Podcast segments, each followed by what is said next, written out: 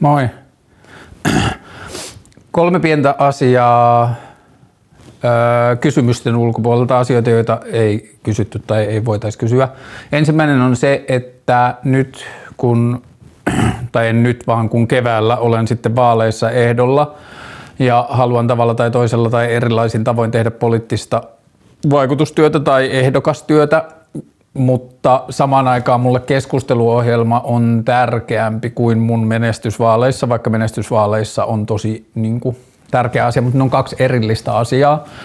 Niin mä en halua, että vaalityö ää, kannibalisoi keskusteluohjelmaa ja lisäksi mä haluan, että keskusteluohjelma, vaikka se ei nyt tietenkään, sen ei ole tarkoituskaan, eikä se olisi mahdollistakaan, niin sen ei ole tarkoitus olla epäpoliittinen, mutta sen olisi tarkoitus kuitenkin olla puoluepolitiikasta vapaa niin nyt tässä jaksossa mä kokeilen sellaista, että mä laitoin perusvlogi-kysymyslaatikon lisäksi Instagramiin myös poliittisten tai ehdokkuuteen liittyvien kysymysten laatikon, niin mä käsittelen niitä sitten lopussa, että ihmiset, joita ei kiinnosta se ehdokkuusasia tai vaaleihin liittyvä asia, niin voisit siinä vaiheessa zone out tai laittaa pois päältä, niin mä kokeilen sitä ja voi olla, että tästä tulee jonkunlainen käytäntö, että sitten lopussa olisi aina niin kuin jotain vaaleihin liittyvää asiaa.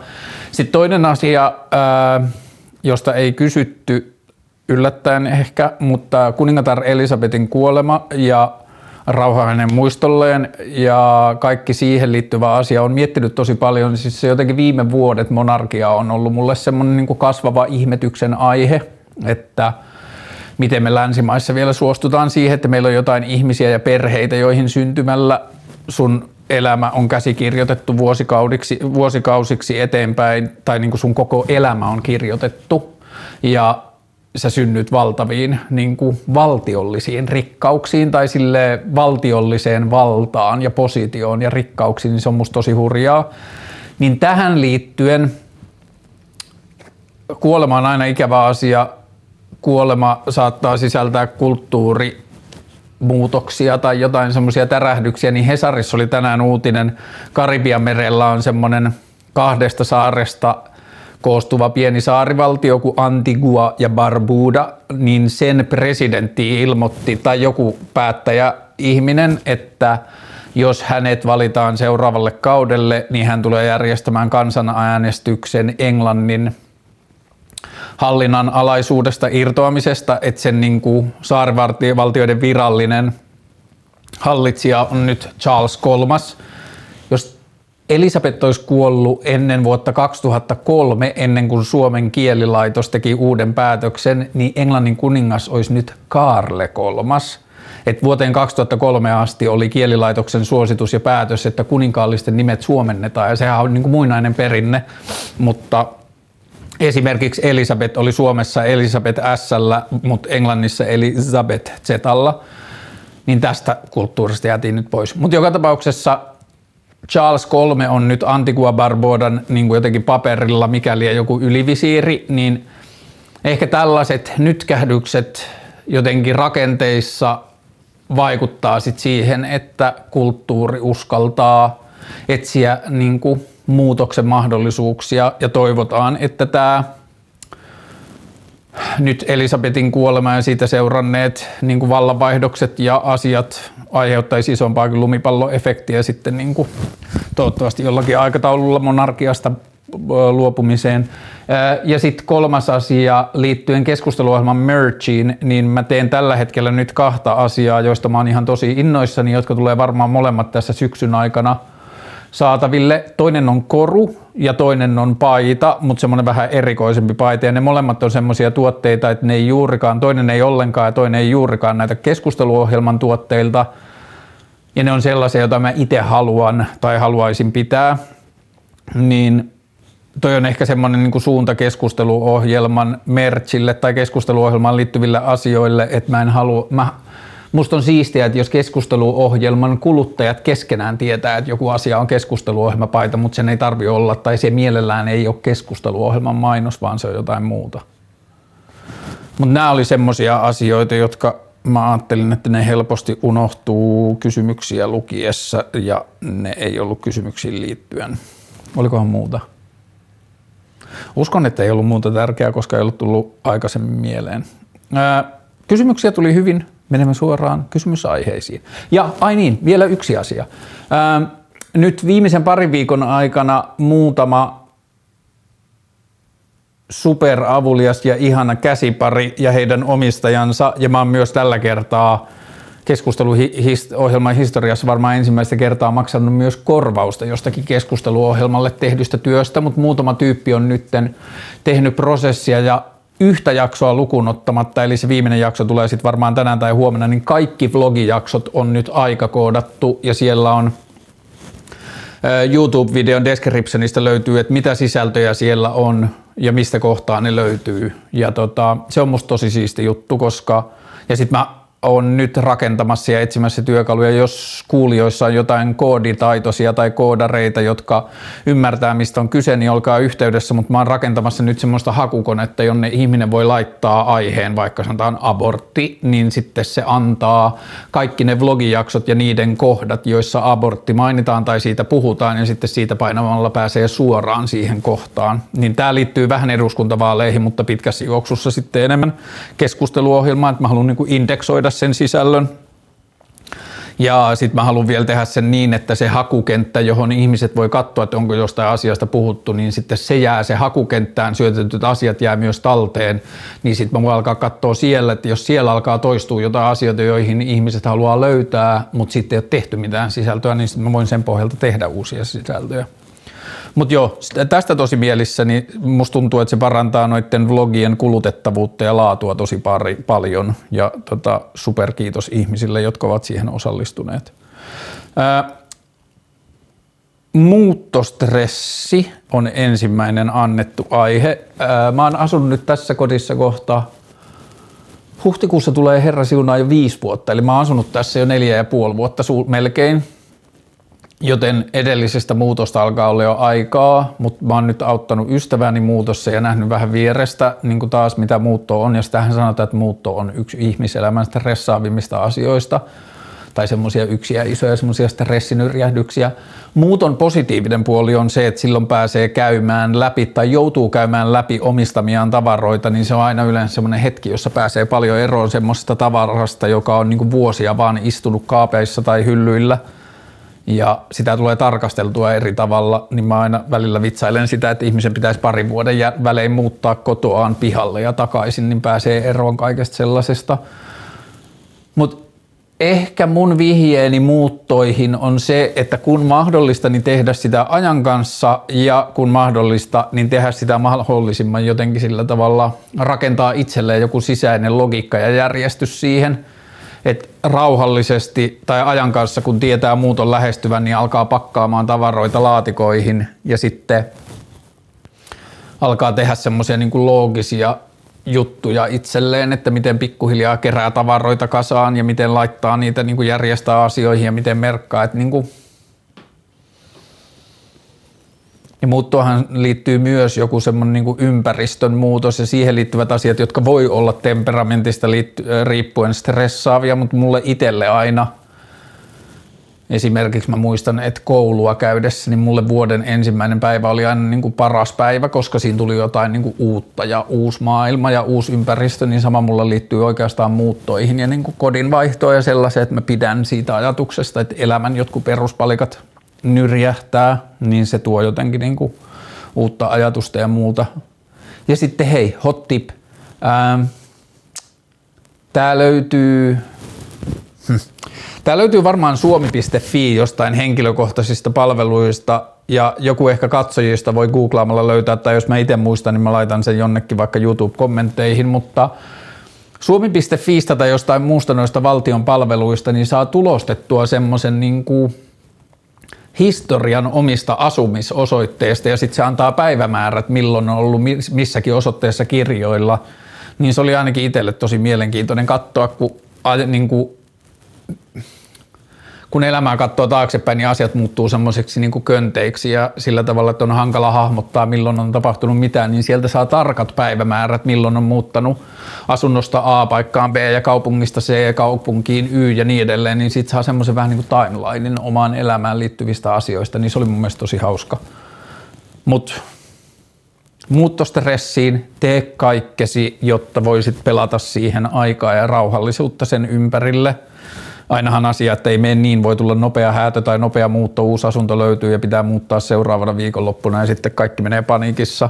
Mutta ehkä siinä se armollisuus on tärkein, että sitten vaikka kun ajautuu niiden levalla olevien kamojen kanssa sinne uuteen asuntoon, niin antaa itselleen aikaa ja tilaa niin kuin muuttaa niistä laatikoista hyllyihin. Äänikirjasuosituksia. Mä en ole kos... Mm, oon mä tietenkin nuorempana kuunnellut äänikirjoja. Meillä oli perheellä tapa, että jos me tehtiin pidempiä automatkoja, niin me kuunneltiin aina äänikirjoja, mutta niitä kutsuttiin silloin kasettikirjoiksi, ää, koska kuunneltiin auton kaset tai kuunneltiin kasettisoittimelta. Mutta luultavasti melkein CD-ajan jälkeen tai ainakaan internetissä enää mä en ole kuluttanut äänikirjaa. Mä pidän kirjojen lukemisesta paperina. Mulla on tällä hetkellä kesken tuossa tommonen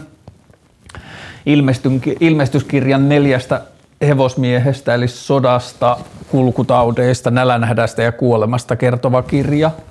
Emily Mayhew on sen kirjoittaja ja se on niin kuin historiikki siitä, että miten maailmassa noi asiat, niin kuin tollaiset niin kuin kohtalokkaimmat ja karmivimmat jo raamatussa niin kuin esitetyt asiat ovat eläneet maailman historiassa ja mitä niille kuuluu ja kuinka meidän taistelu niitä vastaan on edennyt ja niin edelleen. Supermielenkiintoinen on vasta aika alussa. Mutta sitten äänikirjasuosituksista varmaan kirjasuositukset yleensä. Ää, viime jaksossa oli puhetta siitä tota keskusteluohjelman kirjaklubista.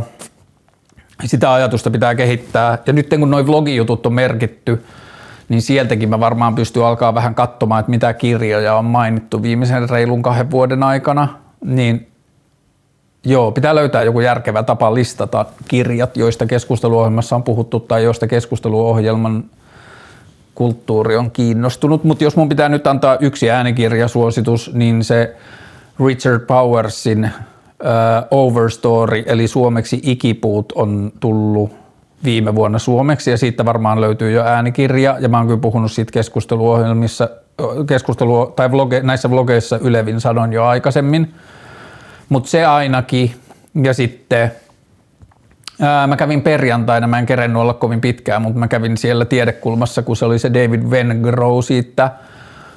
Ihmiskunnan uusi historia vai ihmiskunnan uusi aamunkoitto vai Dawn of, se on David Graeber ja David Wengrow on kirjoittajat, niin se, mä puhuin siitä pidempään aikaisemmassa vlogissa, mutta se on myös kirjasuositukseni, liittyy niin kuin yhteisöjen ja sivilisaatioiden historiaan ja hallinnan ja vallan ja kaupunkien ja kaikkeen sellaiseen. Ihan supermielenkiintoinen. Kuinka usein pidät toletaukoja pilvestä? Onko vinkkejä, miten onnistuu ja hyödyt plus haitat? Mä en ole toi toletauot on sana, jota mä en itse käytä ja se kuuluu jotenkin pilvenpolton kulttuuriin, joka niin kuin ajatuksena tarkoittaa sitä, että pitää taukoja, tai mun aivoissa se tarkoittaa sitä, että pitää taukoja vaan siksi, että se niin kuin kannabis potkisi paremmin. Ja mun mielestä polttotaukoon tai minkä tahansa päihteen käyttöön, juomiseen eritoten tai niin kuin mihin tahansa, niin taukojen pitämiseen on kyllä paljon muitakin hyötyjä ää, tai syitä, hyviä syitä. Mä itse, mä oon tänä vuonna ollut ehkä varmaan puolet tai vähän reilu puolet tästä vuodesta polttamatta ja viime vuonna varmaan samaa luokkaa. Mm, kannabisjaksosta voi kuulla asioita, miss, miksi mä poltan pilveä tai mitä hyötyjä mä koen sitten joskus saavani, mutta polttamattomuuden hyödyt, niin mä oon huomannut, että ne alkaa, niin kuin, että jos on polttanut aktiivisemmin tai tasaisemmin, niin niistä niin kuin ne aktiiv- tai hyödyt rupeaa nousemaan niin kuin vasta ehkä kahden, kolmen viikon, ehkä niin kuin kuukauden kohdalla vasta. Ja se, mikä on ollut jännä juttu, että mä oon nyt niin kuin viimeisen muutaman vuoden aikana ruvennut huomioimaan sitä, että kun jos polttaa pilveä ja sitten lopettaa tai pitää tauon tai mitä ikinä termiä halukaan käyttää, on polttamatta pilveä, niin siitä polttamattomuudesta mun kokemuksen mukaan on alkanut nousee niitä hyötyjä, joita mä oon alun perin pitänyt polttamisen hyötyinä. Esimerkki, että viimeksi esimerkiksi nyt keväällä, kun mä aloitin semmoisen pidemmän tauon, niin mä huomasin jossain vaiheessa, että mun niin kuin jotenkin semmoiseen yksin olevaiseen meininkiin tai semmoisen niin yksin vietettyä aikoina alkoi tulla semmoista niin kuin, esimerkiksi, että kun mä pyöräilin kaupungista kotiin ja kuuntelin musiikkia, niin mä aloin rummuttelemaan mun polvia ja vähän silleen tanssimaan ja jammaamaan, joita mä olin aikaisemmin liittänyt jotenkin semmoiseen niin pilvessä olemiseen tai semmoiseen niin kuin, semmoiseen niin iloluontoiseen, suonto, iloluontoisuuteen tai semmoiseen niin sisältä kumpua, vaan semmoiseen niin riemulliseen elämän energiaan. Niin kaikkia tommosia asioita ja niin kuin uudenlaisia ajattelutapoja, että samalla lailla kun pilvenpoltto parhaillaan voi tuottaa uudenlaisia tapoja tarkastella asioita tai uudenlaisia suuntia tai jotenkin niin kuin vaihtoehtoista näkemystä olemassa olevaan dataan, niin samalla lailla polttamattomuus polttojaksojen jälkeen tekee sitä samaa. Ja lisäksi mä oon kyllä sitä mieltä, että aikuisen ihmisen ja tämä pätee mun mielestä kulttuurisesti tosi paljon alkoholiin, niin ihmisen olisi välillä hyvä pitää semmoisia jaksoja, jossa se on täysin selvinpäin pidempiä aikoja, että se niin kuin tavalla palauttaa itselleen mieleen. Että alkoholissakin on niin kuin siirtymäkaudet ja limittäisyydet, että esimerkiksi, että jos dokaa vaikka vaan joka viikonloppu tai jotain, niin – se edellisen viikonlopun juono, juominen ja sen niin kuin jälkifiilikset menee vähän jo limittäin sen seuraavan viikonlopun kanssa ja ihminen on jollakin tavalla sen alkoholin, ei nyt vaikutuksen alaisena, mutta alkoholin vaikutuspiirissä koko ajan. Niin sen takia mä ajattelen, että olisi hyvä pitää niin kuin päihteettömiä jaksoja ja niin kuin ravistella sitä arkea ja niin edelleen. Ja sitten alkoholin suhteen eritoten, kun se alkoholin kulttuuri on niin jotenkin hassu ja itsestäänselvä, niin – ja alkoholikulttuuri, henkilökohtainen alkoholisuhde otetaan usein mun kokemuksen mukaan, ja tämä ei ole tarkoitus yhtään sanoa, että niin kuin vaikka esimerkiksi kannabiksessa tapahtuisi samalla lailla, mutta alkoholi on jotenkin niin paljon isompi asia, niin tuntuu, että ihmisten oma alkoholikulttuuri tai suhde alkoholiin määrittyy helposti sen ympäristön toiminnan mukaan – niin olisi minusta tärkeää, että ihminen tajuaa sen oman henkilökohtaisen suhteensa siihen, tarkastelee sitä ja tekee siihen niin kuin juttuja. Ja sitten tässä kysyttiin, että onko vinkkejä, miten onnistuu. Ää, mulle se on aika usein mennyt niin, että mulle tulee vaan semmoinen olo, että mä haluan olla nyt polttamatta. Ja sitten kun se olo tulee, niin se muuttuu semmoiseksi tietoiseksi ajatukseksi niistä syistä ja tahdoista ja tarpeista. Ja sitten se menee kyllä tosi kivuttomaksi.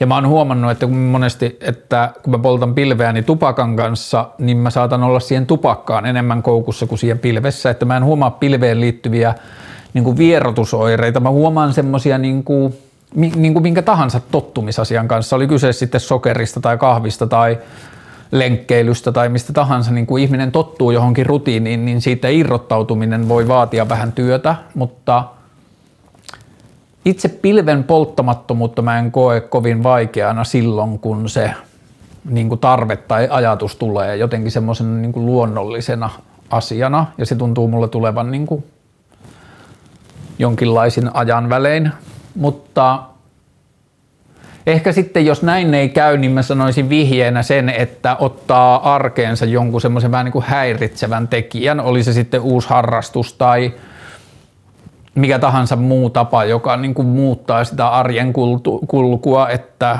rupeaa vaikka käymään kiipeilemässä tai juoksemassa tai alkaa harrastamaan ruoanlaittoa tai jos on aktiivinen TV-sarjojen katsoja, niin rupeaa lukemaan kirjoja, tai jos on aktiivinen lukija, niin rupeaa katsomaan TV-sarjoja, tai muuttaa vähän niin kuin sitä arjen rakennetta, niin sitten mä oon kokenut, että niihin niin kuin arjen kudoksen muutokseen on helppo jotenkin liittää tai piilottaa muitakin muutoksia.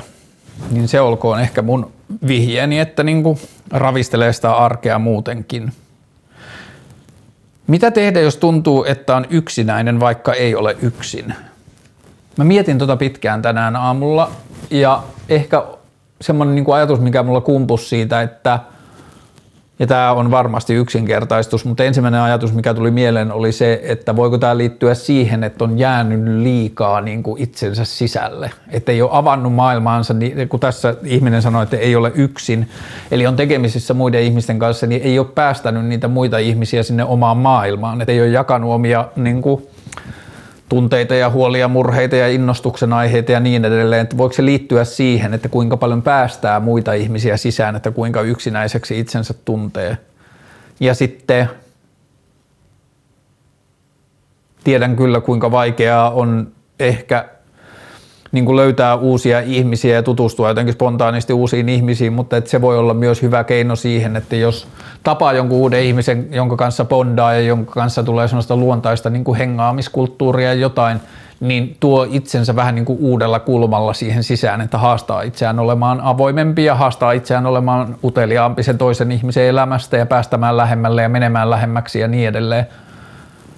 Niin ehkä se on niin kuin se ensimmäinen työkalu, mitä mulla tulee mieleen sen yksinäisyyden kanssa taistelemiseen, niin kuin, että jos kokee yksinäisyyttä, vaikka on sosiaalinen elämä. Mm, joo varmasti yksinkertaistus, mutta ehkä vihjeeni tähän asiaan on sitä, se, että tarkastelee omaa avoimuuttaan niin kuin suhteessa ympäristöön. Öö. Kannattaako maailmassa olla kärsivällinen? Mä en oikein näe muuta vaihtoehtoja.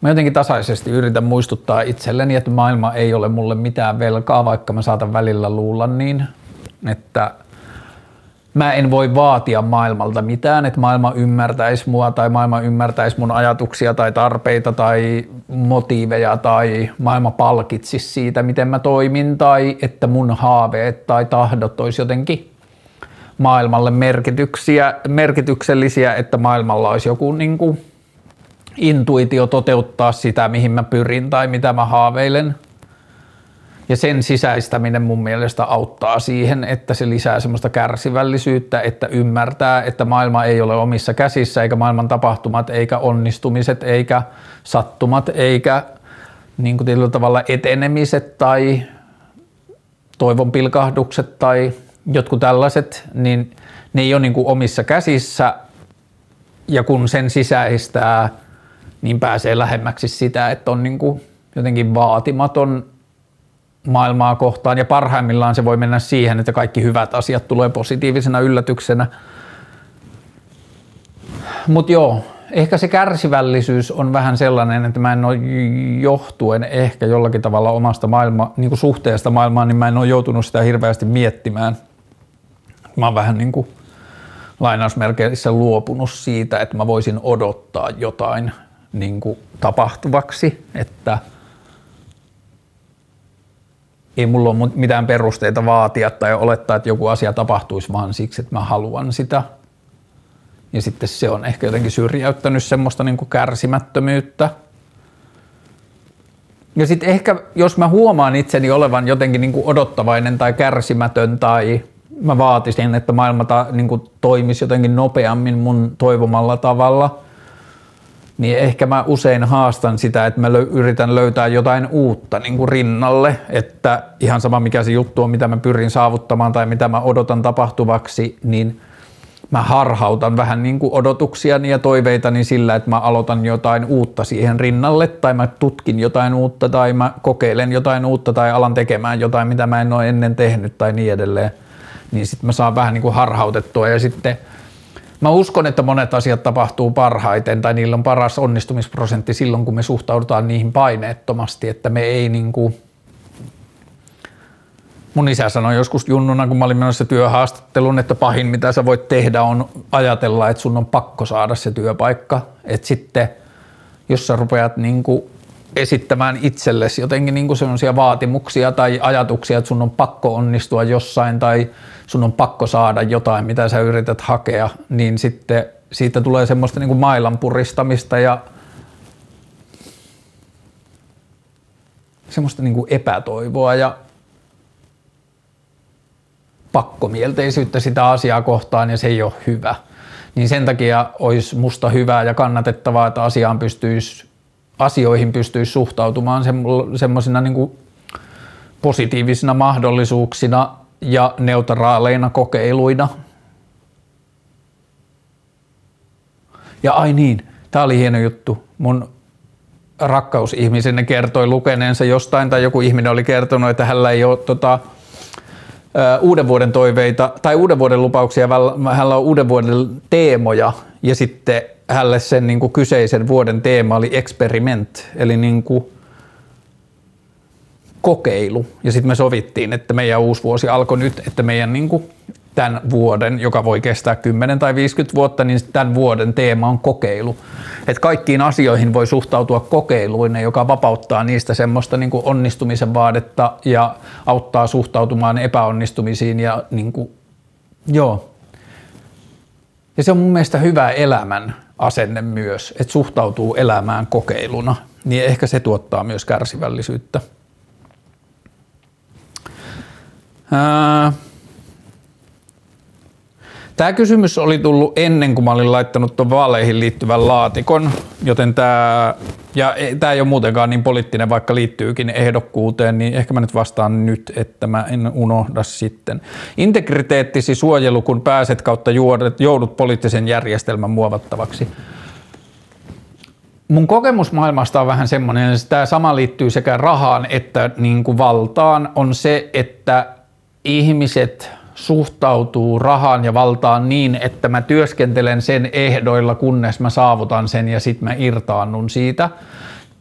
Ja sitten mun kokemus on, että sinä aikana, kun ihminen työskentelee sen vallan tai rahan tai vaurauden eteen niillä rahan ja vaurauden ja vallan ehdoilla, niin sen prosessin aikana ne maalit muuttaa sen niin kuin tavoittelijan kaltaisekseen. Ja ihmiset tekee, vaikka pyrkii vaurastumaan ja sanoo, että mä hankin X määrän rahaa, kunnes mä jään eläkkeelle 40 tai 50 ja sitten kun ne saavuttaa sekä sen, ne rahat että sen iän, niin sitten niiden mieli on jo mennyt siihen, että, niiden, että ne epäonnistuu, jos ei ne hanki enemmän. Ja sama juttu politiikassa. Politiikassa usein perustellaan toimintatapoja, ää, ja semmoista jotain poliittista järjettömyyttä sillä, että täytyy pelata tämän kilpailun säännöille, jotta voi saavuttaa sen vallan, jotta voi edistää omia tavoitteitaan. Ja sitten kun se valta on saavutettu, niin sitten ää, se muuttuukin sen vallan säilyttämiseksi.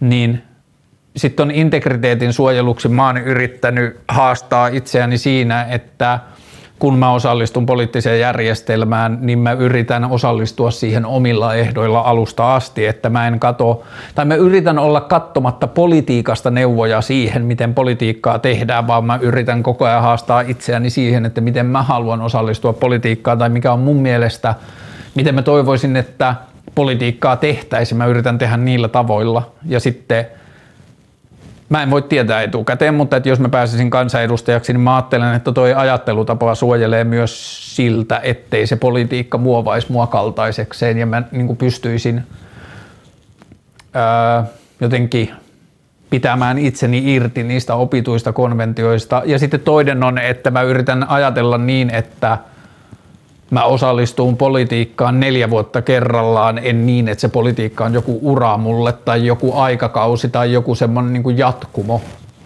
Että tärkeämpää on se, että mitä mä saan sanottua tai mitä mä saan niin osallistuttua tai mitä mä saan – tehtyä tai synnytettyä tai aloitettua siinä aikana, kun mä osallistun, tai jos mä pääsen vaikka kansanedustajan edustajaksi, niin mitä mä saan tehtyä sinä aikana, ei se, että varmistanko mä menestystäni seuraavissa vaaleissa. Ja se seuraaviin vaaleihin keskittyminen varsinkin puoluetasolla on mun mielestä yksi puoluepolitiikan suurimmista ongelmista ja haitallisimmista niin kuin jotenkin tekijöistä –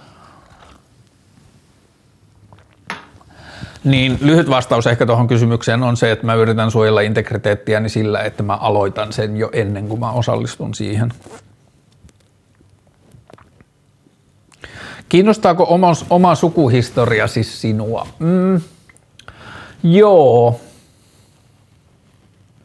Mä en voi sanoa, että ihan sikana, koska sitten mä tekisin enemmän sukututkimusta ja niin kuin kaivaisin asioita, mutta nyt sitten varsinkin viime aikoina mä olin kesällä Torniossa niin kuin vanhempien luona ja sain siellä taas jotain uusia tietoja mun isovanhemmista ja niiden isovanhemmista ja niin edelleen, niin kyllä mä huomaan, että se niin kuin soittaa jotain kelloja sisällä ja siellä on niin kuin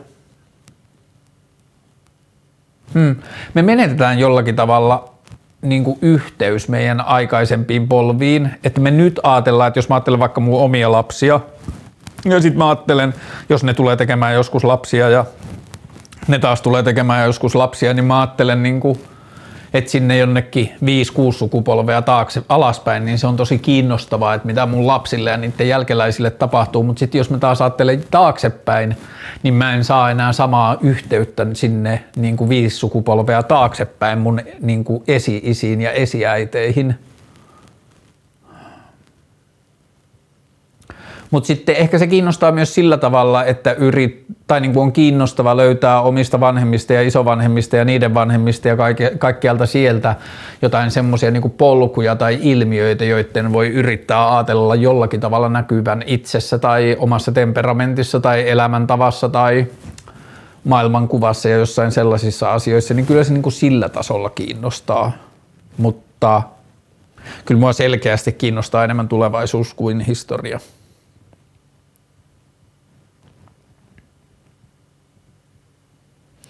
Onko sun terveydentila pysynyt vakaana kesän murheiden jälkeen? Mm, niin mä en olisi ehkä käyttänyt tuota sanaa, mutta et sitten kun ajattelee, että kuten aikaisemmassa jaksossa kerroin, että oli niin kuin jakso, jolloin mä luulin kuolevani ja niin kuin oli erinäisiä muita vastoinkäymisiä, niin joo, oon mä kyllä ollut aika terveenä sen jälkeen. Öö, mä osallistuin loppukesästä sellaiseen juttuun, josta myöhemmin, joka oli fyysisesti ja henkisesti aika tosi rankkaa, niin sen jäljiltä mun keho oli aika rikki.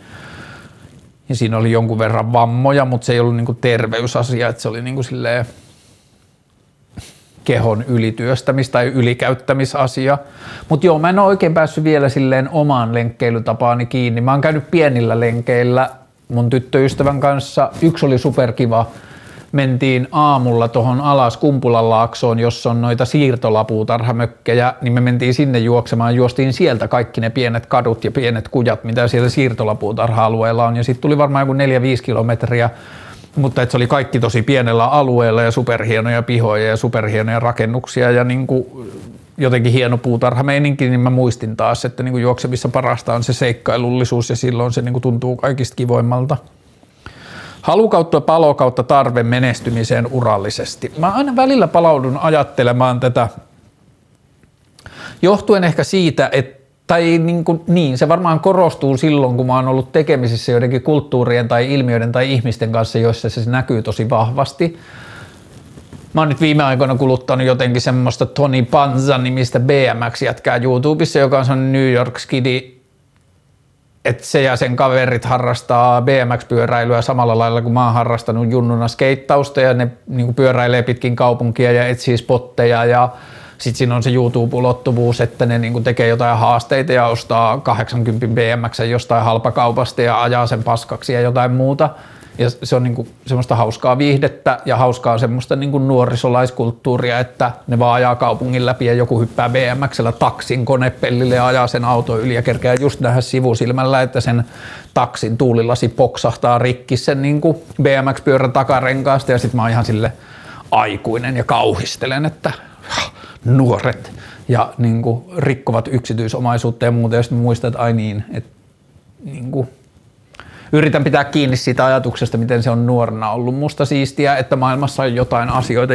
niin joita me ei voida ennustaa, jotain semmoista niin kuin kaauksellisuutta ja muuta. Anyway, niin esimerkiksi tämä Toni Pansa niin kuin aina tasaisin väliajoin palaa siihen, kuinka nyt on seuraavaksi missiona saada se miljoona seuraajaa YouTubessa ja Let's Get This Money ja niin kuin, kasvetaan isommaksi ja siellä on niin joku semmoinen sisäsyn, joko sisäsyntyinen tai ulkopuolelta syntyvä niin kuin drive ja pakko ja tarve olla isompia, menestyneempiä, kilpailla ja pärjätä.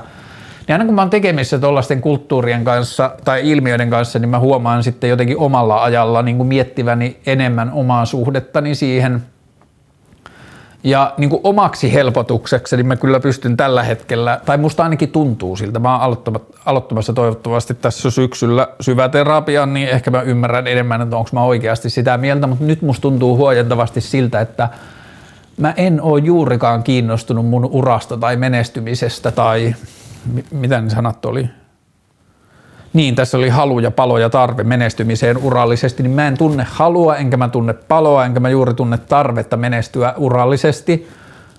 Tietenkin se näkyy mun niin kuin ammattilaiselämässä aika selvästi sillä, että mä oon irrottautunut siitä uraputkesta, että mä, olin, mä kävin siellä mainostoimistossa ja mulla oli hyvä niin kuin titteli ja muuhun luotettiin ja mä pääsin tekemään vastuullisia töitä ja mulla oli hyvä palkka, mutta se ei tehnyt mua onnelliseksi, päinvastoin se ahisti mua ihan suunnattomasti ja mä en saanut nukuttua öisin ja mulla oli tosi paha olo.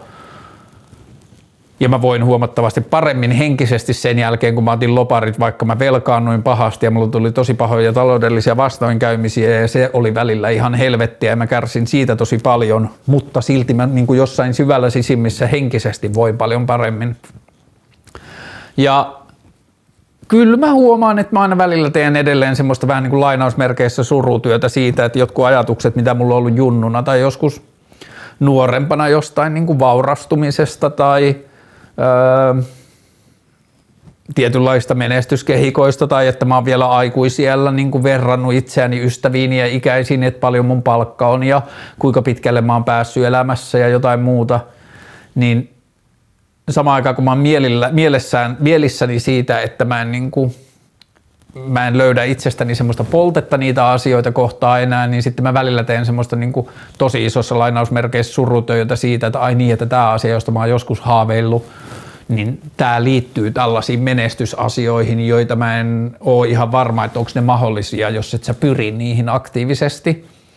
Ja sitten kun mulla ei ole sitä tarvetta tai mulla ei ole sitä pyrkimystä niihin asioihin, niin sitten mun vähän niin kuin pitää päästää, tai mä saankin ehkä toisaalta päästää irti niistä jostain asioista, joita siihen menestymiseen tai johonkin vaikka vaurastumiseen liittyy.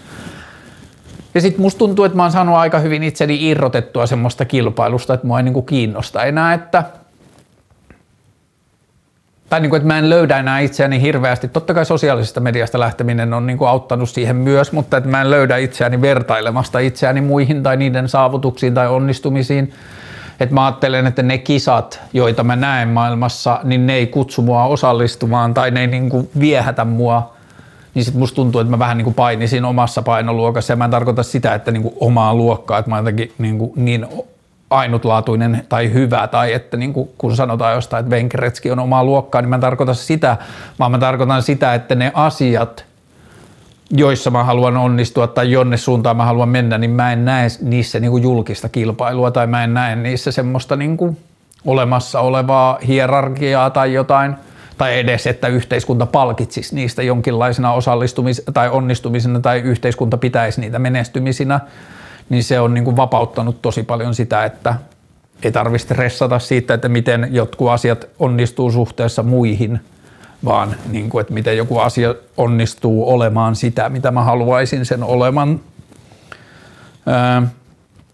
Edellisessä jaksossa kerroit, että maskuliinisuus ei sovi sulle. Oletko miettinyt sukupuolen vaihtamista? Ehkä tässä on jotain ymmärretty väärin siitä mun vastauksesta – koska mä en ajattele sitä binäärisenä asiana, että jos maskuliinisuus ei sovi mulle, niin se ei tarkoita sitä, että feminiinisyys sopisi mulle jotenkin paremmin tai se olisi mulle jotenkin kutsuvampi tai se olisi mulle läheisempi ihan yhtä lailla feminiinisyyteen tai onko se feminiiniyteen tai femini, femiiniset asiat, niin yhtä paljon se kulttuuri voi tuntua mulle ää, niin kuin kehikolta tai rajoitukselta tai vaatimukselta ja mä ajattelen, että parhaiten mä onnistun elämään omaa elämääni silloin, kun mä onnistun ja annan niin kuin femiinisten tai maskuliinisten puolten itsessäni tulla ulos sellaisena, kun ne haluaa tulla tai sellaisena, kun ne pyrkii tulemaan.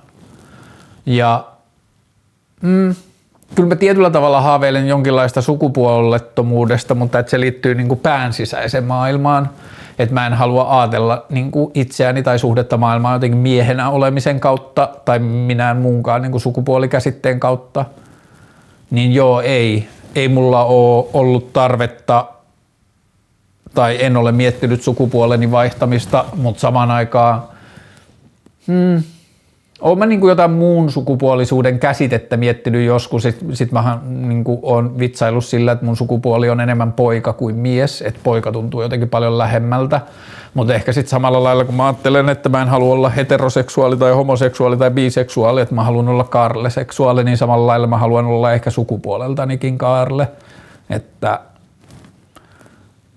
hmm,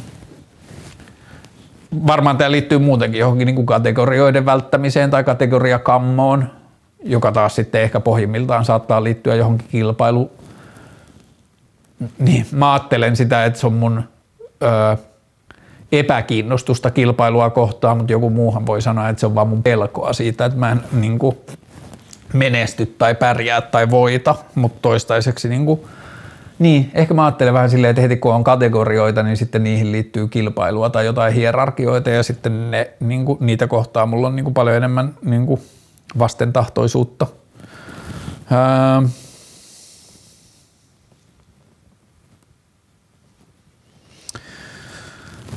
Ruotsin vaaleista, keksinkö mä sanoa siitä mitään viksua? Onko tämä nyt edes tyhmää, että mä sanoin tuon kysymyksen ääneen? Ää, niin tietyllä tavalla ehkä voi ajatella, että Ruotsin vaaleissa näkyy nyt jollain tavalla, niin kuin, voisiko ajatella niin, että Ruotsin vaaleissa näkyy jytkyn kaltainen ilmiö nyt, että ruotsidemokraatit on 20 prosenttia, saman aikaan sosiaalidemokraatit on 30 prosenttia – ja ainakin jos ajatellaan suomalaista sosiaalidemokratiaa, niin mä ajattelisin, että sosiaalidemokratia on jossain määrin ainakin jonkinlainen vastapuoli niin kuin kansallismielisyydelle ja muukalaisvastaisuudelle ja semmoiselle niin kuin nationalismille tai nationalistisille ajatuksille tai arvoille, niin ehkä mä vähän haluaisin niin kuin rauhoitella sitä keskustelua siitä, että joo, on mustakin tosi niin kuin silleen kuumottavaa ja ehkä kammottavaakin, että ruotsidemokraatit saa 20 prosenttia, mutta samaan aikaan sosiaalidemokraatit saa 30 prosenttia. Vain viidennes ihmisistä uskoo johonkin tollaisiin tai haluaa valita äänestää niin kuin nationalistisia, mukalaisvihamielisiä ja niin kuin jotenkin semmoisia kovia arvoja, mutta samaan aikaan kolmannes ihmisistä haluaa äänestää sosiaalidemokraattisia arvoja, mutta Ruotsin politi- poliittinen järjestelmä on vähän erilainen, kun siellä on niin blokit, että siellä on sosiaalidemokraattinen tai niin vasemmistolainen blokki ja siellä on oikeistolainen blokki, että se on niin tietyllä tavalla vähän lähempänä kaksi järjestelmää kuin me, me. Ja sitten niiden suhteen mä en ole hirveän sivistynyt enkä niin syvällä siitä.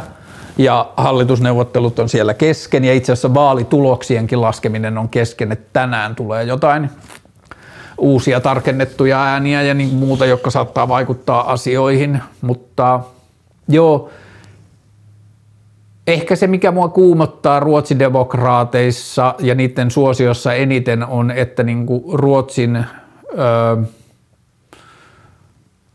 niin kuin lähiöitymiseen ja maahanmuuton haittailmiöihin ja rikollisuuteen ja joihinkin muihin niin kuin tällaisiin ilmiöihin, joilla ruotsidemokraatit on ratsastaneet, niin, niin kuin ruotsidemokraattien suosio on mulle vähän niin kuin signaali siitä, että se valittu työväline on epätoivo tai jotenkin semmoinen niin kuin, niin kuin tietyllä tavalla epäinhimillinen lähestyminen siinä, että mä ajattelen, että ruotsidemokraatit samalla lailla kuin perussuomalaiset tai joku – valta kuuluu kansalle tai joku muut niin kuin jengit Suomessa, niin se, ne on niin kuin sitä me-ne-ajattelua, joka on musta politiikassa aina vaikeinta, että yhteiskunnallisiin ongelmiin, vaikka ne olisi niin kuin alue, niin kuin kiinnittynyt joihinkin alueisiin tai vaikka ihmisryhmään, niin niihin pitäisi löytyä mun mielestä me-lähtökohta ja mikä on – yhteisön suhde suhtautua yhteisön sisällä oleviin ongelmiin, eikä niin, että osa yhteisöstä suhtautuu toiseen osaan yhteisönä jonain ongelmana ja sitten suhtautuu siihen niin kuin ulkopuolelta. Niin se ehkä kuumottaa mua siinä eniten.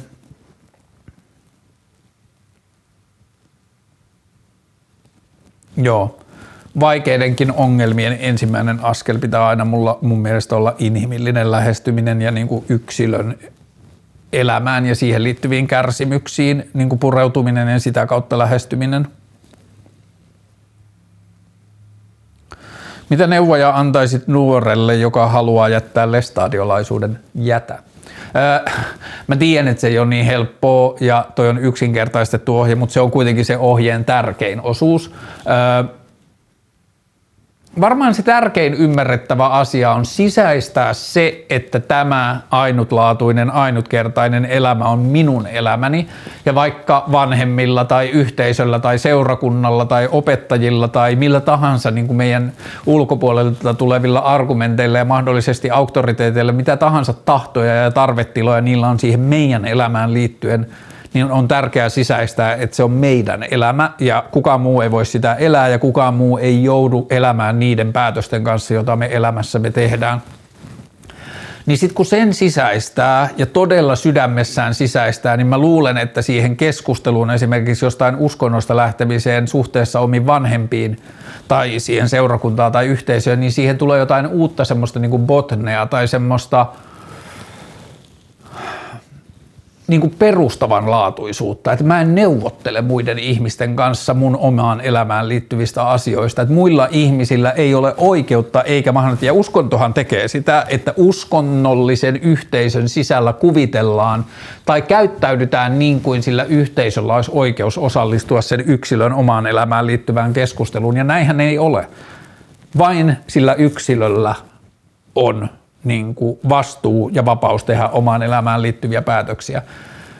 Niin sitten kun siitä näkökulmasta pääsee lähtemään siihen keskusteluun, niin se tuo siihen rauhallisuutta, se poistaa sitä konfliktitarvetta, se poistaa sitä konfrontaatiota, se on niin kuin sitä kautta voi saavuttaa semmoista rauhallisuutta ja levollisuutta siihen omaan elämään liittyen.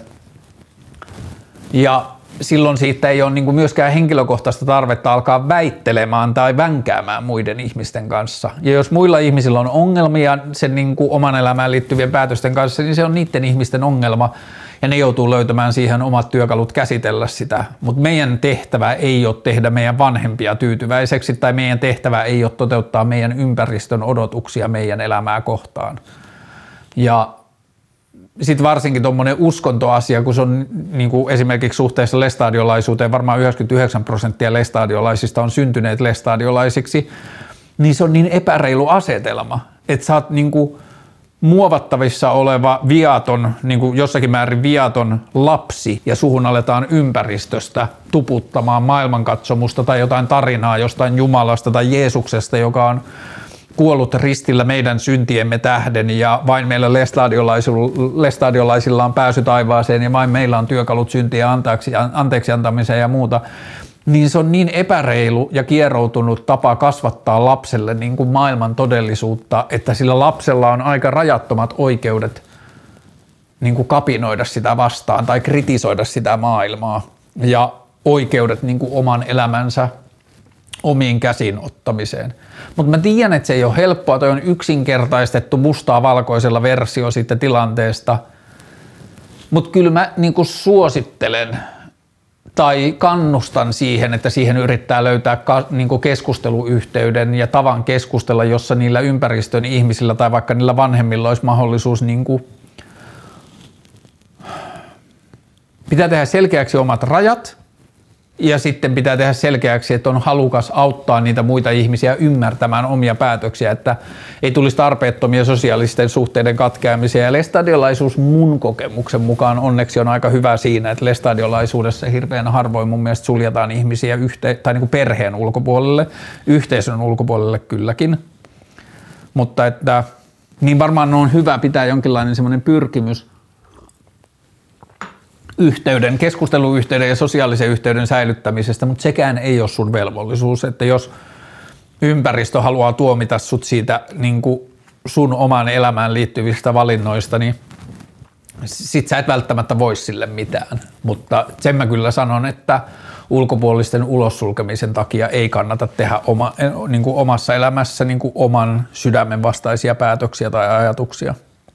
Aikuiset sarjasta kysyttiin useammassakin kohtaa, mutta mä en ole koskaan katsonut aikuiset sarjaa. Se vaikuttaa niin kuin kiinnostavalta, tai en mä tiedä kiinnostavalta, jos se vaikuttaisi kiinnostavalta, niin mä varmaan katsoisin sitä, mutta että se ei liity aikuiset sarjaan, että se ei ole mulle kiinnostavaa, vaan se liittyy sarjoihin. Mä en hirveästi katso tällä hetkellä TV-sarjoja, ja mä en ole hirveästi katsonut suomalaisia TV-sarjoja.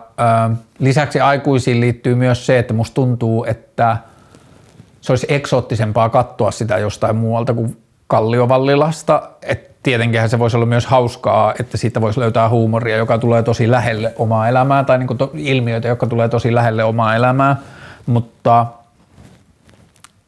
joo, mulla ei ole mielipidettä tai mulla ei ole niin kuin ajatusta siitä, koska mä en ole kattonut sitä. Mä oon viime vuosina tai parin vuoden aikana auttanut ystäväni, joka tekee koirat Alepan edessä tiliä – niin mä en tiedä, onko se siinä kaudella, mutta mä voin silti tehdä pienen spoilerin. Koirat Alepan edessä tili sai joskus vuosi puolitoista sitten viestin aikuiset sarjan tekijöiltä, että voitaisiko sarjassa käyttää koirat Alepan edessä tiliä niin, että se olisikin jonkun sarjan hahmon luoma tili. Niin jos ei se, mä en tiedä tuliko se kaikki jaksot kerralla vai tuleeko se jotenkin jakso viikossa tai jotain.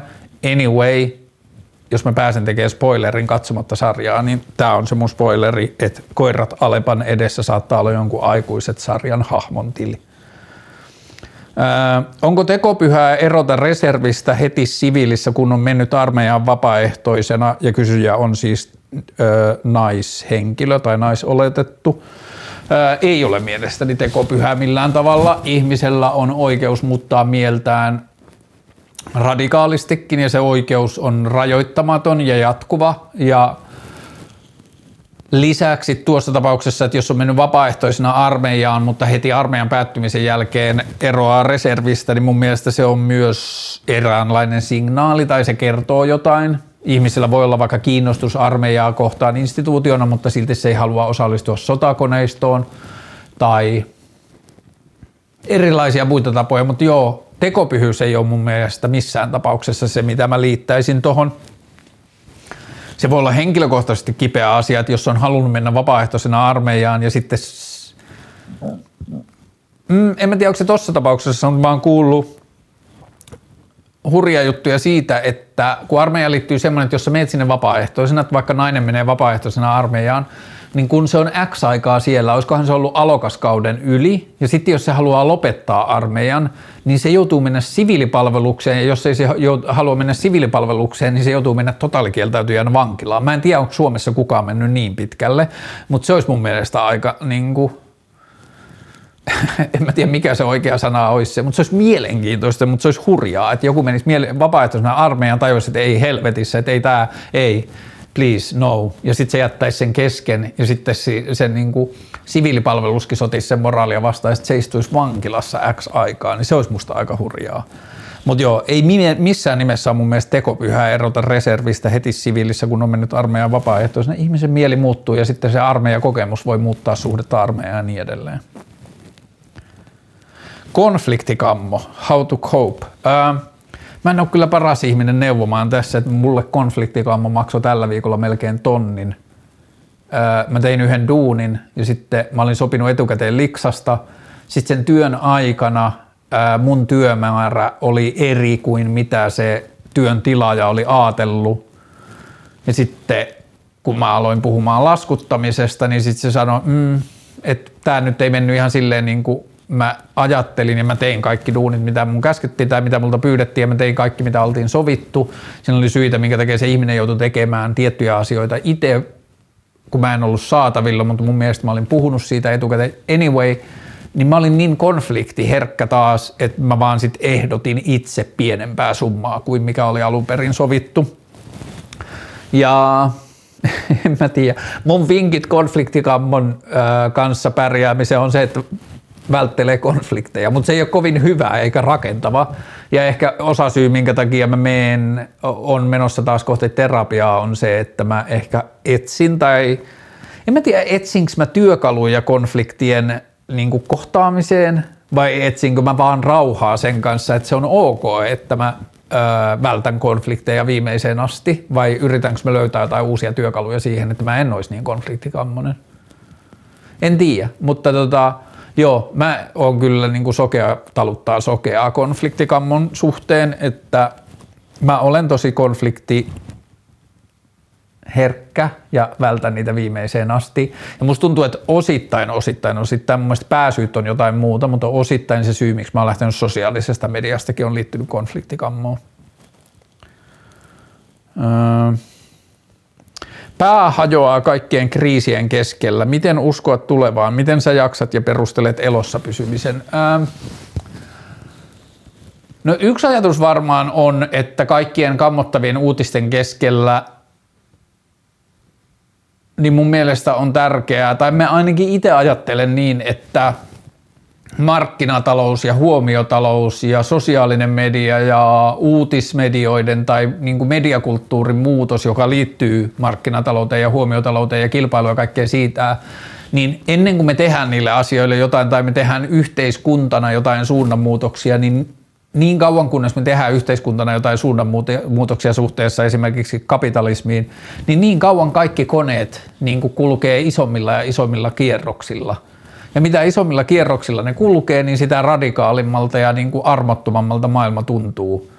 Öö, sitä enemmän öö, lehdistö janoaa radikaaleja tai pöyristyttäviä tai karmivia uutisia – That being said, viimeiset kaksi vuotta on ollut aika hurjaa. Meillä oli ensin koronashow ja sitten meillä on ollut Venäjä-sota tai Unkarin sota ja eh, korjan Ukrainan sota ja siitä seurannut sähkökriisi ja inflaatio ja mahdollinen taantuma ja korkonousut ja bla bla. Meillä on ollut paljon asioita – samaan aikaan täytyy muistaa, että meillä on paljon asioita, joista edelleen meillä on paljon asioita, joista lehdet ei kirjoita tai jotka ei ole uutiskamaa, jotka on niin kuin ihania osoituksia ihmisyydestä ja yhteisöstä ja yhteisön toiminnasta ja me unohdetaan helposti ne hyvät asiat, mitä sosiaalinen media on tuonut, minkälaisia yhteisöllisyyden muotoja ne on te- tuonut, minkälaiset kaikki kerhot tai ihmisryhmät tai seurat on löytäneet toisensa viimeisen 20 vuoden aikana, jolloin ennen sitä kaikki niistä ihmisistä oli yksin tai luuli olevansa yksin niiden kiinnostuksensa kanssa, kunnes ne internetin kautta löysi, että on muitakin ihmisiä, jotka on kiinnostunut näistä asioista. Ja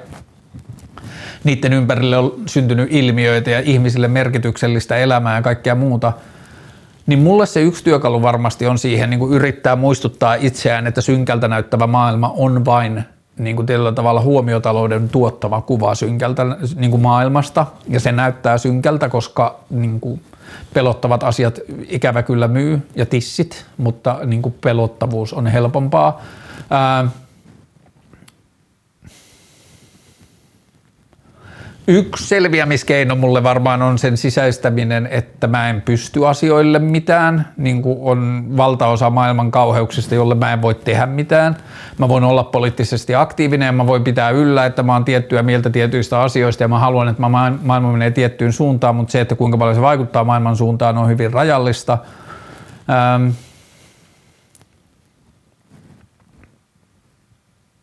Toinen on se, että niin kuin esimerkiksi toi takanani oleva kirja sen muistuttaa, niin maailmassa on ollut kauheita asioita aina. Maailmassa on ollut ihania asioita aina. Maailmassa on jaksoja, jolloin tuntuu, että on enemmän kauheita asioita ja on jaksoja, jolloin tuntuu, että on vähemmän kauheita asioita. Niin ja äsken luettuun listaa viimeisestä kahdesta vuodesta, niin tuntuu myös, että ilmastokatastrofin ainekset on ollut myös ehkä enemmän näköisellä. Tästä olisi kiva nähdä tilastotietoja ja ehkä laajempaa ymmärrystä siitä, että onko ollut enemmän kuivuutta, onko ollut enemmän metsäpaloja, onko ollut enemmän helteitä, onko ollut enemmän rankkasateita ja tulvia ja maanvyörymiä ja kaikkea muuta, mitä me nähdään mediassa. Musta tuntuu, että meidän aivot menee myös helposti kognitiivisen dissonanssin harhaan, että me etsitään todisteita siitä, että maailma todella on kusisemmassa tilanteessa kuin se on, ja se saattaa siis olla – mutta sitten se, mikä mua kiinnostaa, on se, että jos katsotaan viimeistä 500 vuotta tai viimeistä 100 vuotta, niin onko tämä poikkeuksellista aikaa? Ja jos se on poikkeuksellista aikaa, niin sitten mulla on, okei, sitä on hankala liittää esimerkiksi luonnonkatastrofeihin, mutta liittyen esimerkiksi sotaan ja johonkin poliittiseen ö, umpimielisyyteen tai rasismiin tai ö, esimerkiksi vaikka tasa-arvo tai vaikka transkeskusteluun liittyviin asioihin, niin on paljon ilmiöitä ja signaaleja siitä, että on tosi tosi perseistä keskustelua ja semmoista ilkeämielisyyttä ja kaikkea muuta. Mutta sitten mä ajattelen, että ehkä tuommoisissa poliittiseen tai maailmankuvaan liittyvissä asioissa, niin mä oon vähän taipuvainen ajattelemaan, että on paljon ilmassa merkkejä siitä, että on kyseessä niin kuin kuolevien dinosauruksien karjahtelua. Et mä ajattelen esimerkiksi, että Amerikassa Trumpia monia muita tämmöisiä niin kuin konservatiivisen maailman ilmiöitä, niin ne on myös sitä, että ihmiset pelkää, että heidän tuntemansa maailma muuttuu, tai kun se muuttuu, se vääjäämättä muuttuu, sekulaarisuus etenee, suvaitsevaisuus etenee, niin kuin uskonnot saa vähemmän valtaa, niin on hirveästi niin kuin positiivisia, isoja, pitkän aikavälin muutoksia – mutta samaan aikaan meillä on esimerkiksi keski-ikäisiä ihmisiä hirveästi vallassa ympäri maailmaa, ja keski-ikäiset ihmiset tai ihmiset yleensä kasvaessaan keski-ikäiseksi pelkää monesti sitä, että maailma muuttuu liian nopeasti, ja sitten ne taistelee vastaan. Ja mä koen, että tällä hetkellä maailmassa on paljon signaaleja siitä, että dinosaurukset ko, niin tekee kuolinkoura, korinaa ja semmoisia karjahduksia ja niin kuin raapaisuja ja liittyen markkinatalouteen ja kapitalismiin ja konservatismiin ja niin kuin moniin tällaisiin niin kuin ilmiöihin, just esimerkiksi aborttilainsäädäntö ja jotain muuta. Aborttilainsäädännöstä on päättäneet pääasiassa yli 60 miehet Amerikassa. Ja sitten jos katsotaan alle 30 tai vaikka alle 30 naisia tai alle 30 kaupunkilaisia, niin maailma näyttääkin huomattavasti positiivisemmalta tai valoisammalta suhteessa vaikka aborttilainsäädäntöön, että nyt vanha valta yrittää tehdä maailmasta näköistään tai yrittää tehdä, niin kuin estää maailmaa muuttumasta joksikin muuksi kuin mihin he ovat tottuneet. Ja sitten se näkyy tämmöisinä ikävinä ilmiöinä ja yhtään vähättelemättä niiden seurauksia. Ne voi kestää pitkään, voi mennä vuosikymmeniä niiden niin kuin jälkien korjaamiseen. Mutta silti joku niin kuin syvä sisin mussa uskoo, että maailma on menossa parempaan suuntaan negatiivisista merkeistä huolimatta. Ja joo, siltä se vähän musta tuntuu. Tai ei vähän, vaan se on se tapa, jolla, mä, niin kuin, jolla mun tunto sarveni maailmaa tunnistelevat. Miksi kokaini yleistyy? Varmaan liittyy osittain äskeiseen vastaukseen, että maailma on ollut aika vaativa nyt viime aikoina. Korona-aika oli tosi outo. Me oltiin epäsosiaalisissa tilanteissa tosi paljon ja meidän kaikkien yksittäisten elämä, yksittäisten ihmisten elämä muuttui radikaalilla tavalla ja muuta. Niin musta tuntuu, että kokain niin kuin muutkin päihteet liittyy usein arkipakoon tai jonkun muun todellisuuden kokemiseen tai jollakin muulla tavalla tämän niin kuin todellisuuden kokemiseen.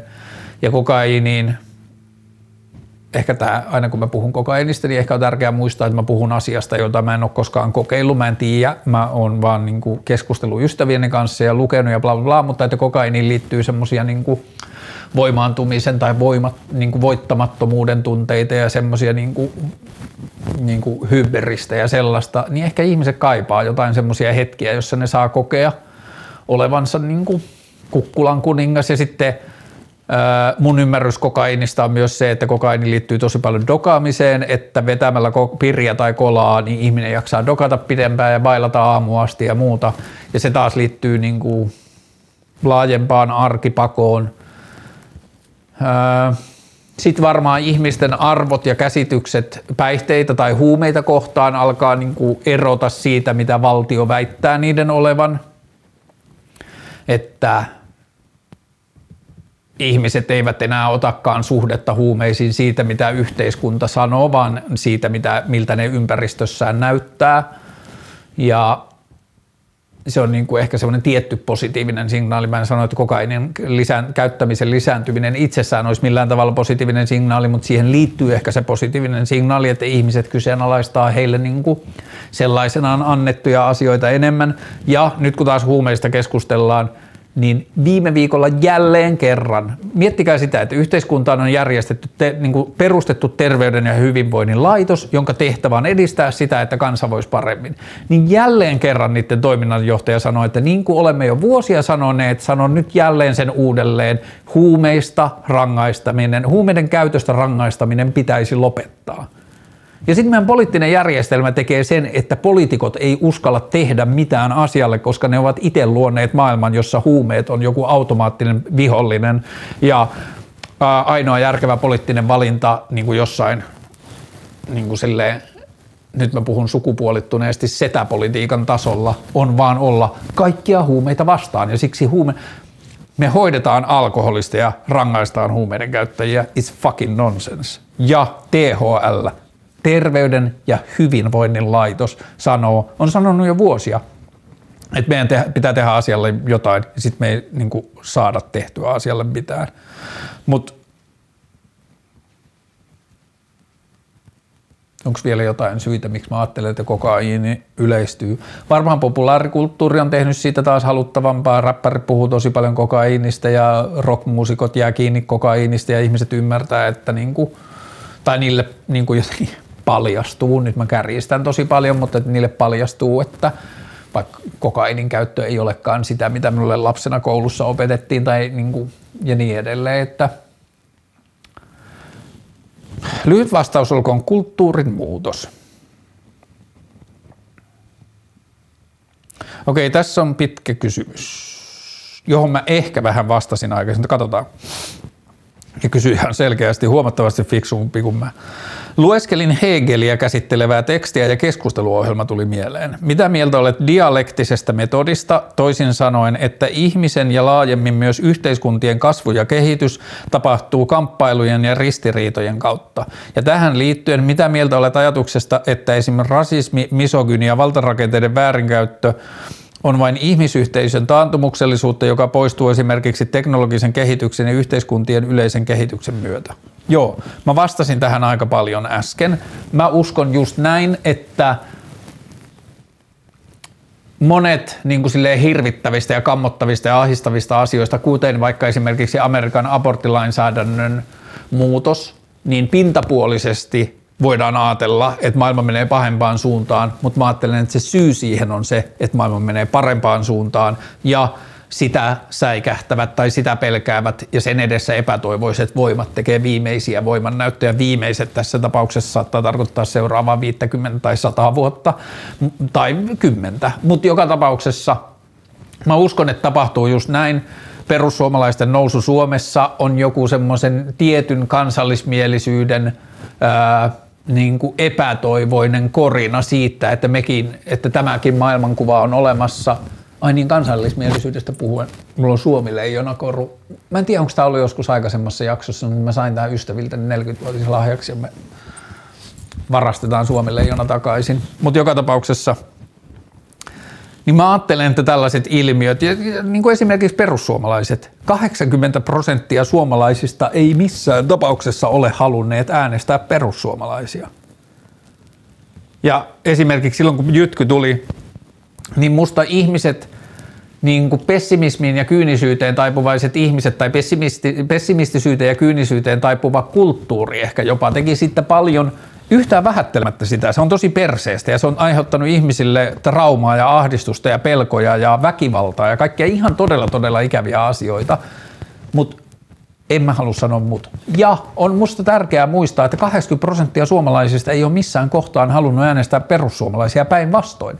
Ja perussuomalaiset on ollut about ainoa puolue Suomessa siitä sikineiden muiden puolueiden lisäksi, jota äänestämällä on voinut ilmoittaa, että olen muukalaisvihamielinen tai ää, jotain muuta. Että se, niinku, se kansanosa on mennyt tosi paljon sinne. Ja joo, totta kai on kokoomuksessa rasismia, keskustassa on rasismia, kristillisdemokraateissa on rasismia, varmaan kaikissa muissakin puolueissa on rasismia, mutta perussuomalaisia äänestäminen on ollut vähän niin kuin se ainoa tapa tietyllä tavalla tehdä se selkeäksi, että mä pidän suomalaisia arvokkaampana kuin muita ihmisiä tai jotain muuta. Niin jos mä olisin fiksu, niin mä ymmärtäisin Hegelin dialektisen metodin tarkemmin ja laajemmin, ja mä osaisin vastata tähän paremmin, mutta tämän ansiokkaan kysymyksen sisällä sanotaan tämä, että ihmisten ja laajemmin myös yhteiskuntien kasvu ja kehitys tapahtuu kamppailujen ja ristiriitojen kautta, niin just näin. Näin mä ajattelen, että se menee, että on tiettyjä lineaarisia kehityksiä, joka voidaan nähdä esimerkiksi viimeisen 500 vuoden aikana sekularisaationa maailmassa, että uskontojen rooli, ja jälleen kerran meillä on tälläkin hetkellä maailmassa maita ja alueita, joissa tämä on mennyt huonompaan suuntaan. Islamistit on saanut valtaa ja on tullut uskonnollisesti johdettuja valtioita ja muuta, mutta isossa kuvassa sekulaarisuus on koko ajan nostanut päätään ja ihmisillä on uskonnonvapaus ja ihmisillä on ajattelunvapaus ja Suomessa joku 25, ei kun alle 25 prosenttia uskoo kristilliseen Jumalaan muodossa, josta kirkko siinä puhuu ja niin edelleen, niin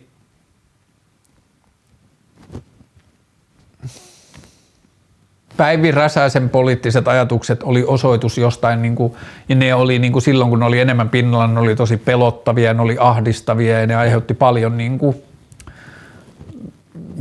mielenterveydellistä pahoinvointia ja kaikkea muuta, mutta samaan aikaan maailma on mennyt huomattavasti ja Suomi on mennyt suvaitsevampaan ja niin kuin ymmärtäväisempään suuntaan ja prideihin osallistuu enemmän ihmisiä kuin koskaan aikaisemmin ja niin edelleen. Niin ja joo, mä olen aika teknologiauskovainen. Mä uskon siihen, että teknologisen kehityksen ja yhteiskuntien yleisen kehityksien myötä niin öö, me poistetaan taantumuksellisuutta ja rasismia misogyniaa ja valtarakenteiden väärinkäyttöä ja niin edelleen. Teknologia tekee valtarakenteiden, kun sitä käytetään oikein, niin teknologia tekee valtarakenteiden väärinkäytön vaikeammaksi ja Mä sanoisin vielä noiden asioiden lisäksi poliittisen järjestelmän. Poliittinen järjestelmä, jenkit parhaana esimerkkinä, mutta Suomessa myös, niin poliittinen järjestelmä palkitsee puolueita siitä, että ne erottautuu mahdollisimman radikaalilla tavalla muista puolueista tai yksittäisiä poliitikkoja, ne palkitsee siitä, että ne erottautuu mahdollisimman radikaalilla tavalla muista ehdokkaista, niin sitten se radikalisoi mielipiteitä ja se radikalisoi ulostuloja ja se radikalisoi kantoja. Ja niin kuin poliittinen järjestelmä on mun mielestä tässä että jos mä saisin keskustella Hegelin kanssa, niin sitten mä keskustelisin kanssa, niin kuin Hegelin kanssa siitä, että mitä mieltä, mi, miten hänen ajatuksessaan poliittinen järjestelmä tai kilpailuun perustuva poliittinen järjestelmä istuu yhteen dialektisen metodin kanssa. Mutta joo. Tämän perusteella olen Hegelin kanssa aika samaa mieltä, jos ymmärsin oikein.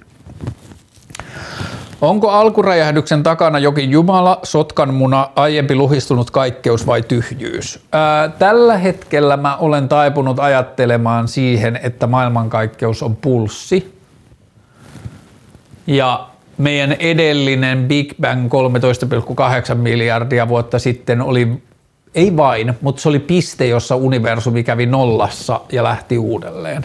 Ja sitten jonkun X miljardin vuoden päästä se aloittaa taas laajenemisen jälkeen luhistumisen ja sitten se menee takaisin singulariteettiin ja sitten se taas niin kuin laittaa kertoimet jakoon ja luo uudenlaisia maailmoja ja uudenlaisia elämänmuotoja ja kaikkea muuta. Et se on mulle niin kuin ainoa looginen ajatus tässä niin kuin universum mittakaavassa. Se ei edelleenkään vastaa siihen, että mistä se voima siihen tekemiseen on tullut. Ää, mä tällä hetkellä ajattelen, että tämä kaikki on mahdollista ilman ää, älykästä suunnittelijaa, onko se niin kuin se sana, intelligent design, mistä, millä viitataan niin Jumalaan tai johonkin voimaan, joka hallitsee tätä, niin mä ajattelen, että sattuma ja vitullinen määrä kokeiluja riittää tähän, niin kuin evoluutio todistaa. Että kun vaan niin kuin meillä ihmisillä ei ole mitään työkaluja ymmärtää, kuinka vitun pitkä aika 13,8 miljardia vuotta on, tai se, että maapallo on ollut olemassa 4,6 miljardia vuotta, tai ei ku, hetkinen. Onko niin? Oliko niin, että maapallo on 4,6 miljardia vuotta, elämänmuodot 3,8 miljardia jne. Nyt mä en muista näitä, mutta joka tapauksessa miljoonia, tuhansia miljoonia vuosia ja meillä ihmisillä on parhaimmillaan mahdollisuus nähdä maailmaan 120 vuotta yhtä soittoa ja sekin on äärimmäisen harvinaista, niin se on niin saatana hiiren paska siinä niin kuin kokonaisuudessa, niin meillä ei ole mitään mahdollisuutta arvioida sitä, mitä niin pitkissä aika, tai meillä on mahdollisuus arvioida ja tiede pystyy selittämäänkin sen, mutta meillä ei ole mahdollisuutta sisäistää sitä, mitä niin pitkissä aikajänteissä tapahtuu. Niin sen takia mun mielestä on ihan loogista ja ymmärrettävää, jos Big Bangista syntyy tällaisia asioita, jotain mangoja ja mangusteja, vaan siksi, että on niin vitusti aikaa ja vitusti muuttujia. Atomeita on niin paljon – vauhtia, nopeutta, painoa, energiaa on niin paljon ja erilaisia mahdollisuuksia kokeilla ja aikaa antaa niiden kokeilla ja lämpötiloja ja paineita ja kosteustiloja ja kaikkia, niin sit vaan syntyy asioita. Mutta sitten tämä mun maailmankuva, niin siellä on kuitenkin kysymys siitä, että jos tämä kaikki on pulssi, ja se menee pieneen ja sitten se menee niin pieneen, että se ei kestä enää omaa pienuutta, pienuuden ja energian ja määrän suhdetta, niin se jysähtää uudelleen niin tämä maailmankuva ei kuitenkaan vielä vastaa siihen, että mistä se pienuus tuli tai mistä sen pienuuden sisällä olevat elementit tuli ja miksi, niin kuin mistä se energia siihen tuli tai jännite, että se halusi mennä pienemmäksi, ettei se halusi mennä niin kuin suuremmaksi. Ja toivottavasti meidän elinaikana tai mun elinaikana mä pääsen näkemään jotain uusia vastauksia siihen liittyen, mutta kysymys oli, että onko alkuräjähdyksen takana jokin Jumala, sotkanmuna, aiempi luhistunut kaikkeus vai tyhjyys, niin mä uskon tällä hetkellä, että aiempi luhistunut kaikkeus, mutta myös yhtä mahdollista on se, että on tyhjyys. Tai onko se sama asia? Onko sillä väliä, jos aiempi, aiempi luhistuminen on mennyt singulariteettia asti ja lähtenyt uudelleen, niin onko sillä mitään väliä? Onko se nollapistettä ennen tyhjyys vai aiempi jotain? Mutta mun mielestä on ehkä helpompaa ajatella, että se on niin kuin pulssi. Öö, miten selvitä pitkän parisuhteen erosta? Tästä oli iltapäivälehdissä jommassa kummassa joku parisuhde tai niin kuin terapeutin tai parisuudeterapeutin haastattelun liittyen öö, strategiaan siitä, että katkaistaan kaikki yhteydenpito eron jälkeen useaksi kuukaudeksi ja sitten siinä oli hyviä ja, puolia, se, hyviä ja huonoja puolia siihen. Se artikkeli löytyy varmaan googlailemalla. Öö, Ehkä mun mielestä se yksinkertaistetuin vastaus tähän, miten selvitä parisuhteen erosta, on hankkia muuta ajateltavaa. Öö, sitten kun siihen on voimaa ja kiinnostusta, niin muiden ihmisten ja muiden romanttisten kohtaamisten kautta, mutta ennen sitä öö, keksiä harhautuksia tai niin kuin aktiviteettia elämään, ilmoittautua öö, työväenosaston kudotaan joulukuusi kurssille. Mun tyttöystävä lähetti mulle työväenopiston kursseja, jossa oli kaikkia kiinnostavia, että mennäänkö johonkin, mutta silloin muun muassa kudotaan joulukuusi. Mutta joka tapauksessa niin hankkia elämään uusia asioita, jotka harhauttaa ja aiheuttaa mielenkiintoa ja kiinnostusta ja uteliaisuutta ja niin kuin kuplivuutta. Ja sitten yksi on, mistä mä oon puhunut paljon ja mistä mä oon muistuttanut itseäni silloin, kun mä oon ollut jossain niin kuin pitkän eron jälkeisessä niin kuin ryydityksessä niin on se, että tietääpä ainakin elämänsä. Nauttii siitä kärsimyksestä. Siihen ei kuole. Se on ihan tosi vittumaista. Kaikki ne tottumisasiat, samat asiat, mitä puhuin tuosta niin päihteiden käytöstä aikaisemmin, jos ihminen tottuu johonkin asiaan, niin siitä pois oppiminen on vaikeaa. Tai voi olla kivuliasta tai voi olla niin kuin siinä syntyy impulsseja ja tarpeita ja kaikkea muuta, joita pitäisi ruokkia tai joihin pitäisi jollakin tavalla puuttua – niin kyllä se vähän on niin, että sydän särkyneenä on varmaan eniten elä, elossa, tai silloin todella tuntee elämässä, tietää, että keho toimii, tai tietää, että kokee elämässä asioita. Ja sitten varmaan miten selvitä pitkän parisuhteen erosta, jos sanotaan, että aika korjaa haavat, aika on yhtä kuin eläminen, niin sitten vaan pitää luottaa siihen, että jossain vaiheessa tämä tuntuu paremmalta. Sanotaan, että ero... Öö, satuttaa eniten neljä kuukautta. Ja tietenkin kaikki erot ja kaikki parisuuteet ja kaikki sattumiset on öö, erilaisia, mutta jos aloittaa vaikka sitä ajatuksesta, että okei, tuntuu vitun pitkältä, mutta nyt neljä kuukautta. Et neljä kuukautta mä koen tätä tällaisena ja sitten mä kysyn uudelleen, että miltä musta tuntuu ja tunt- näkyykö mitään valoa tunnelin päässä ja niin edelleen ja uskallanko mä lähteä Tinder-treffeille tai jotain. 360 tukasta et voi näyttää parturille. Öö, Mä en tiedä, saanko mä käännettyä 360. Mutta sä voit käyttää samaa referenssikuvaa, mitä mä oon käyttänyt. Kirjoita Googlen kuvahakuun Young Stalin. Niin nuori Stalinhan on ollut helvetin komea kaeffari ja silloin tosi upea, upea frisyyri. Mun ja Stalinin hiuksissa on se ero, että mun tukka – menee takaa niin kuin nollaan, että se leikataan lyhye, tai on leikattu lyhyeksi ja Stalinilla se menee vähän niin kuin pidempänä tonne alas asti. Mutta joo, Young Stalin Googlen kuvahakuun, niin sitten sä saat sun referenssikuva. Vinkkejä ensimmäiseen omaan kämppään muuttavalle. Ää, koti syntyy elämällä, ei sisustamalla. Se on mun ajatus. Että kun muuttaa uuteen kämppään, niin sitten mä ajattelen, että sitä pitää vaan elää oman näköiseksi. Pikkuhiljaa sitä törmää asioihin kirppiksillä ja niin kuin elämässä muuten saa ystäviltä lahjoja tai löytää kadulta tai jotain, niin löytää asioita, jotka tuntuu omalta ja omalta kodilta ja pikkuhiljaa niitä alkaa ripotteleen sinne ja sitten huomaa, että Aa, toi, minkä mä oon kiinnittänyt seinälle, ei olekaan mun juttu tai se ei enää kiinnosta mua. Mutta joka tapauksessa kotia on hyvä tehdä niin kuin pitkällä aikavälillä ja hitaasti. Silloin mä ajattelen, että siitä tulee parhaiten oman tai niin kuin asukkaidensa näköinen.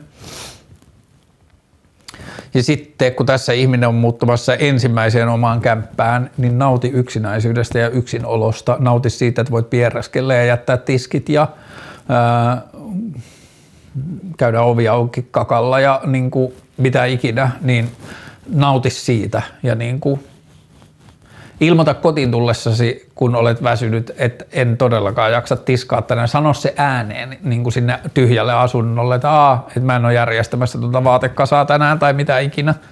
Niin nauti siitä, että se on sun oma kämppä.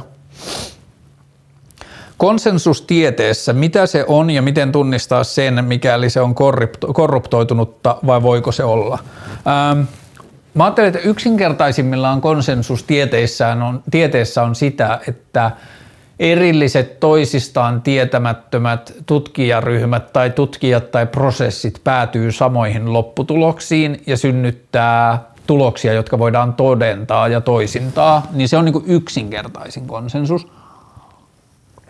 Mutta toihan liittyy pääasiassa ehkä luonnontieteisiin ja fysiologisiin ilmiöihin ja fysikaalisiin ilmiöihin ja sellaisiin.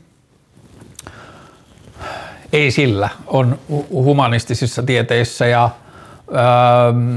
mielentieteissä ja psykologiassa ja psykiatriassa ja monissa vaikea, tai niin kuin monimutkaisimmissa tai moniulotteisemmassakin tieteenaloissa asioita, jotka voidaan todentaa uusilla ja uusilla testeillä ja päätyä samoihin lopputuloksiin, mutta että yksinkertaisimmillaan konsensus, konsensustieteissä on mun mielestä sitä, että vesi kiehuu sadassa asteessa ja sitten miljoona ihmistä eri puolilla maailmaa voi todeta, että ilmanpaineen ollessa X, niin vesi kiehuu sadassa asteessa. Ähm. Sitten toinen konsensus tieteissä on varmaan jossain määrin sitä, mä ajattelin tätä uskonnossa eläessäni usein, että kun mä kritisoin vaikka lestadiolaisuutta siitä, että lestadiolaisuus ajattelee näin ja sitten ihmiset sanoivat, että ei hän ajattele, että vain jotkut lestadiolaiset tai vain jotkut saarnamiehet ajattelee näin, niin sitten mä aina puolustin sitä sillä, niin kuin omaa kantaani sillä, että mä ajattelin, että lestadiolaisuus ajattelee niin, miten se antaa ihmisten puhua ääneen puuttumatta siihen. Että jos joku saarnamies sanoo, että pukeutukaa te sisaret sillä tavalla, ettei me veljet jouduta syntiin, niin silloin se on lestadiolaisuuden kanta siihen asiaan, jos seurakunta, seurakunta pitää turpansa kiinni tai muut puhujat ei sano mitään. Niin vähän ehkä sama asia sitten, ja tämähän on viitekehys on aivan ihan eri ja henkikin on eri, mutta että niin kuin tieteissä varmaan se, että – konsensus syntyy myös varmaan jossain määrin hiljaisuuden kautta, että jos joku on tutkinut aluetta, jossa ei ole vielä hirveästi muuta tutkimusta ja se esittää väitteitä ja muut suhtautuu siihen niin kuin nyökkäille, niin silloin se on varmaan toistaiseksi konsensus. Ää, miten tunnistaa, mikäli se on korruptoitunutta vai voiko se voi olla? Voi ehdottomasti olla. Mä ajattelen, että tiede voi olla tosi monella tavalla korruptoitunutta – tieteen rahoitusmekanismit tai muut motiivimekanismit, esimerkiksi tieteen sisälle pesiytynyt kilpailu, se miten tutkijat joutuu kilpailemaan toisiaan liittyen julkaisuihin ja pisteisiin ja arvottamiseen, niin totta kai se vaikuttaa tieteen sisältöihin. Jos sä pystyt julkaisemaan jotain shokeraavaa, niin sulla on suuremmat todennäköisyydet tulla huomatuksi kuin se, jos sä pystyt tai kun sä julkaiset tai tulet tutkimuksissa johonkin tulokseen, mitä ihmiset on aina olettaneetkin, niin kaikki tollaiset vaikuttimet varmasti vaikuttaa siihen. Ja sitten just on äskeisen esimerkin mukaan, että jos kukaan ei sano mitään, niin niihin koloihin voi jäädä paljon asioita, joissa luullaan, meillä luullaan, että meillä on konsensus jos, johonkin asiaan, mutta sitten me ei ole tarkasteltu vaan tarpeeksi niitä motiiveja siellä takana. Jos esimerkiksi viitataan vaikka johonkin koronarokotteisiin tai koronaan liittyviin tieteisiin, niin niiden kritiikissä mulle se suurin syy, minkä takia mä en ole ottanut sitä kritiikkiä hirveän vakavasti liittyen koronatieteisiin, on se, että niissä, missä on kritisoitu, on joko sanottu suoraan tai esitetty rivien välissä ajatus siitä, että niiden tutkimustulosten takana on jotain motiiveja, joita meillä ei kerrota että joko juutalaat jossain Amerikassa tai Illuminati tai joku muu tai kansaa hallitsemaan pyrkivät päättäjät ja eliitti tai joku muu on niin pahantahtoisesti meille kertomatta tuottanut itselleen osuvia tutkimustuloksia. Ja esimerkiksi koronarokotteisiin liittyen ja korona, niin kuin yleisesti koronan hoitoon liittyvissä asioissa, niin siellä on ihan varmasti niin kuin vääristyneitä tai painottuneita tutkimustuloksia, että joidenkin tutkimusten takana on lääkeyhtiön rahoitukset, rahoittamiset, jos miettii kuinka paljon rokotteita on annettu, kuinka paljon jossain joku on rikastunut niille, niin totta kai niissä on ollut motiiveja päätyä tietynlaisiin tuloksiin. Mutta sitten esimerkiksi koronaan liittyen täytyy muistaa, että niitä tutkimuksia on tehty samaan aikaan eri puolilla maailmaa erilaisten toimijoiden toimesta ihan sikana. On ihan hirveästi tutkijoita ja lääkäreitä, joilla on kyyninen suhde maailmaan, jotka haluaa tarkastella asioita, joihin ne osallistuu. Niin noin isoissa mittakaavoissa tapahtuvat asiat, niin mun maailmankuvaan ei mahdu se, että jossain olisi niin, toi, niin kuin vahva ja voimallinen näkymätön käsi tai niin kuin illuminaati tai joku voima, joka pystyisi koko sitä järjestelmää kontrolloimaan niin, että sieltä ei syntyisi huomioita siitä, että tässä on jotain mätää. Ja kyllähän niitä huomioita syntyy. Salaliittoteoreetikot tai koronarokotekriittiset hän kyllä mielellään kertoo meille, että niitä huomioita syntyy, mutta niitä on niin saatanan vähän. Ja niitä on niin vähän suhteessa siihen määrään ihmisiä ja kiinnostuneita, jota siihen osallistuu, niin se tekee mun mielestä selkeäksi sen, että ne pienet määrät on poikkeuksia siinä ja siellä saattaa olla niin kuin oikeita huomioita tai siellä saattaa olla oikeita osoituksia siitä, että tämä tutkimus on tehty virheellisin perustein tai tässä on muu niin kuin vaikutettu johonkin osaan tutkimuksesta tai jotain muuta, mutta että se ei riitä niin kuin osoittamaan sitä, että jos siellä on yksi asia tai kaksi asiaa tai kymmenen tai sata asiaa miljoonasta asiasta, jotka osoittaa väärään suuntaan, niin se ei riitä vielä todisteeksi siitä, että tämän kaiken takana on joku valtava salaliitto tai motiivit, joita meille ei kerrota. Mutta tiedehän on siitä kiinnostava verrattuna esimerkiksi uskontoon, että tiede on kiinnostunut siitä, että onko se oikeassa. Uskonto tietää olevansa oikeassa. Tiede on jatkuvasti kiinnostunut siitä, että olemmeko ymmärtäneet jotakin väärin, voiko joku muu olla toisella tavalla. Ja jos joku asia tutkitaan ja huomataan, että hetkinen tämä ei ehkä olekaan näin, niin siitä ollaan kiinnostuneita ja sitä jälkeä seurataan. Siinä missä uskonto pyrkii pyyhkimään sen pois ja sanoo asia on näin. Ja niin kuin useinhan salaliittoteoriat toimii uskontojen kaltaisesti. Julkisten vastuu ilmastokriisissä, saako influensseri postata etelän lomasta? Tähän liittyy mun mielestä se, että meidän pitää kuitenkin rohkaista itseämme esittämään maailmaa sellaisena kuin se on. Ja mitä lentämiseen tulee, tai vaikka lihansyyntiin, niin mä ajattelen, että maailma ei muutu, jos muutosta, tai niin kuin vaikka, että lihansyönti tai lentäminen – niin me ei päästä asioista eroon tai me ei päästä asioista terveelle tasolle tai me ei saada asioita järkeistettyä, jos sitä ajaa vain ihmiset, jotka eivät sitä tee.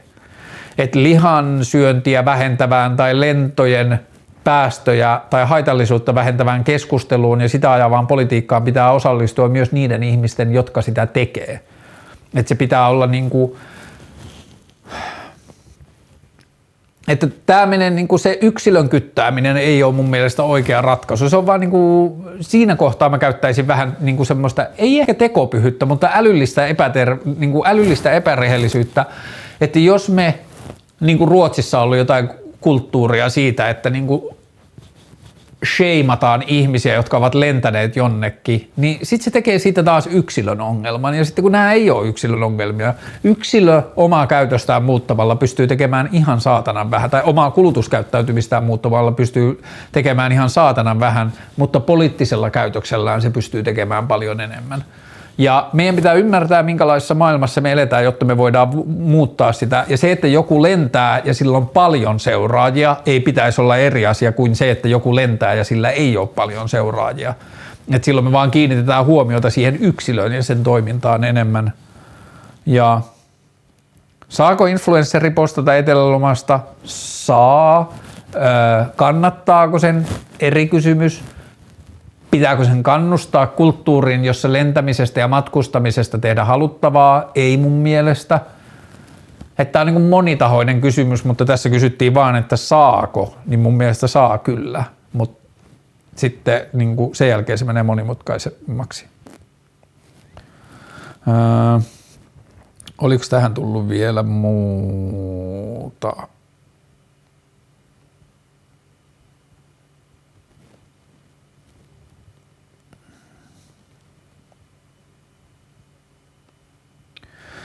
Presuppositionalismi kristinuskossa. Nyt jumalauta, nyt mä joudun googlaamaan. Presuppositionalismi. Katsotaan. Presuppositionalismi. Nyt mennään kyllä lujaa. Googlekaa ei meinaa päästä kertomaan mikä. Ha.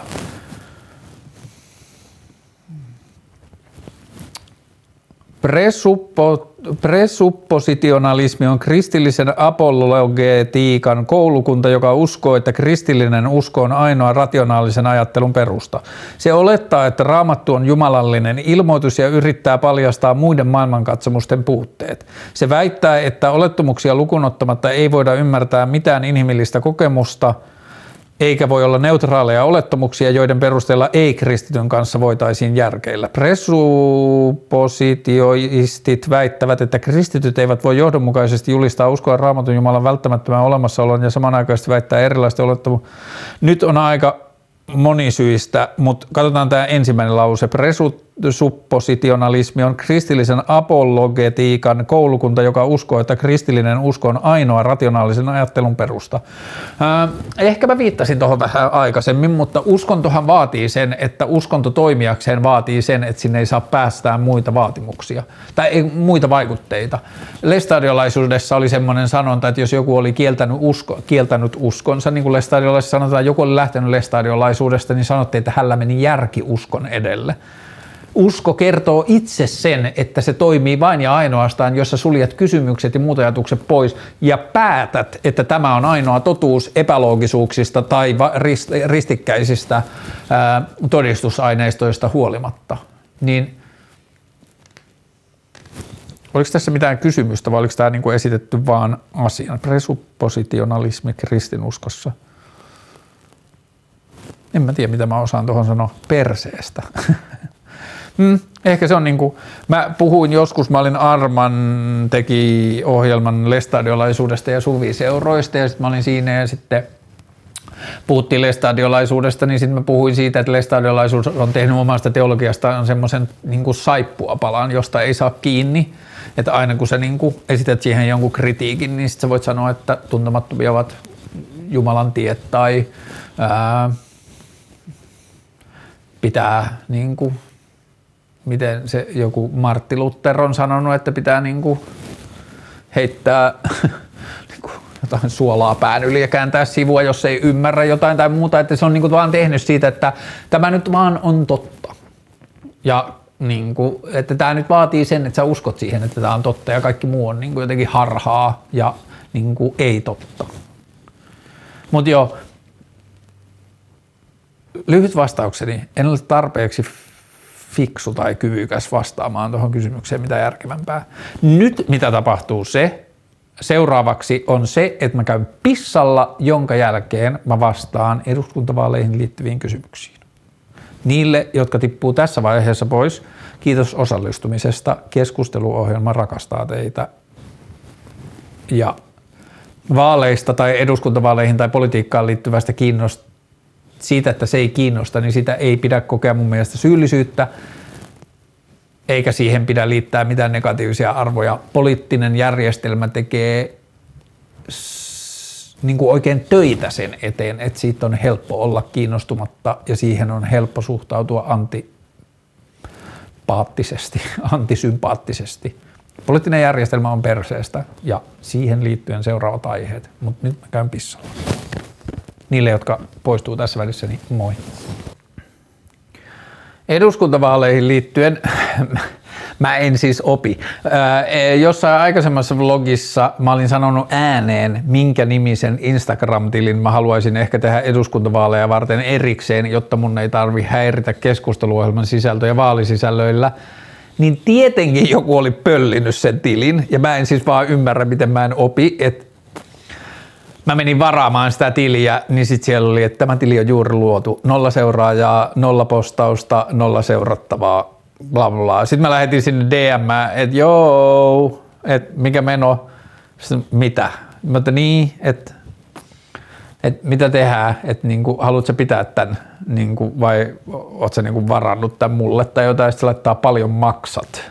Sitten mä laitoin, että, mm, että mä oon keksinyt toisen tilin, minkä mä voin tehdä vaaleja varten, että mä maksan sulle euron. Sitten se laittoi, ota sit se. Olisi kiinnostavaa jutella sen ihmisen kanssa, että mikä meno, mitä se saa siitä, että se pölli sen tilin.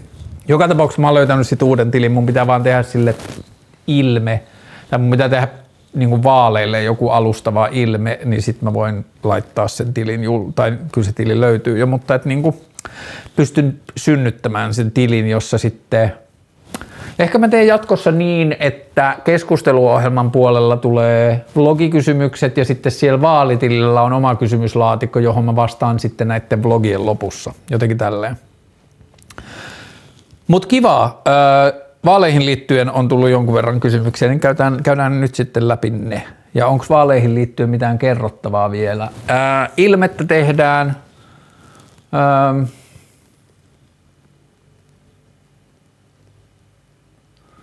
olen tavannut vähän ihmisiä vaaleihin liittyen. Mulla oli yksi illaistujaiset niin ystävieni kanssa, jotka on niin tehnyt jotain viestintään tai markkinointiin tai poliittiseen työhön liittyviä asioita. Mä tapaan ehkä puolueeni puheenjohtajan tällä tai ensi viikolla keskustellakseni politiikkaa. Ää, Ja joo, ehkä iso kuva se, että mä haluan tehdä niin kuin jonkun verran tähän vaaleihin liittyviä asioita nyt syksyllä, kun ei ole vielä niin kuin silleen vaalishow ja muut eivät vielä hirveästi tee. Aiotko pyrkiä vaikuttamaan translain etenemiseen? Tämä asia, kuten, tai monet asiat, kuten esimerkiksi translaki, on sellaisia, että mä koen, että on ihmisiä, jotka tietää ja ymmärtää niistä paremmin, joita ne koskettaa enemmän. Mun tehtävä on tukea niitä, olla ally, ja jos mä huomaan, että on jotain kulmia tai lähestymisiä liittyen esimerkiksi translakiin, jota, joihin kukaan ei, liittyen kukaan ei tee aloitetta tai nosta keskustelua, niin sitten on mun tehtävä – mutta luultavasti on niin parempia kasvoja tai parempia puhujia niin niiden asioiden esiin tuomiselle. Ja mä en sano tätä siksi, ettenkö mä haluaisi tai ettenkö mä koe tehtäväksenikin tuoda niitä asioita esiin, mutta on ihmisiä, jotka on syvemmällä ja ymmärtäväisiä niitä, näissä asioissa, niin mun pääasiallinen tehtävä on niiden tukeminen, mutta ei mikään mutta. Ja aion kyllä pyrkiä ehdottomasti vaikuttamaan translain etenemiseen. Mä oon nyt viime aikoina miettinyt paljon trans, en pelkästään translakia, vaan transasioihin liittyvää keskustelua, että mitä se kertoo meidän yhteiskunnasta, että miksi nämä asiat on yhtäkkiä noussut tai ei, kysymys ei ole se, että miksi ne on yhtäkkiä noussut, koska transasioihin ja sukupuoleen ja sukupuolen moninaisuuteen liittyviin asioihin on löytynyt uusia tapoja keskustella, niin totta kai on löytynyt myös uudenlaista konfliktia, uudenlaista keskustelua tai niin kuin sellaista laajempaa kulttuuria niiden ympärille, mutta mun on vaan hankala ymmärtää sitä, että miksi ihmiset, joita transasiat eivät kosketa, jaksaa vastustaa tai kritisoida tai nousta niitä vastaan. Ne on yksilön elämään liittyviä asioita. Ja niin kuin, että jos joku ihminen, jos sille on äärimmäisen selkeä oma sukupuolisuutensa tai sille on henkilökohtaisesti hyvin selvää, kuka on mies ja kuka on nainen, tai niin kuin, että se on sille jotenkin tärkeää, niin miksi sen pitää vaatia muita sopeutumaan siihen? Kun trans ihmiset tai transoikeuksien puolustajat hän ei vaadi ketään muuta muuttamaan sukupuoltaan, tai ne ei vaadi muita ihmisiä tekemään mitään. Ne vaatii heille itselleen tai sillä tavalla niin kuin maailmaa kokeville ihmisille vapauksia toimia oman sisimpänsä mukaan. Ja niin kuin jotenkin kouriin tuntuva ja vähän ehkä karmeakin esimerkki tästä transkeskustelusta tai sukupuolikeskustelusta oli nyt, kun Iso-Britanniaan valittiin uusi pääministeri, jonka nimeä mä en vielä muista, Testris, hyvä yritys, en tiedä menikö oikein, mutta ehkä, niin se ensimmäisessä puheessaan pääministerinä, konservatiivi kun on, niin koki tarpeelliseksi tai tärkeäksi ensimmäisessä puheessaan pääministerinä niin kuin ilmoittaa jossain keskellä puhetta, että ja niin, mistä mä tuun, niin nainen on nainen. What the fuck? Nämä on semmoisia niin konservatiivisen maailman asioita, joita mun on hankala ymmärtää.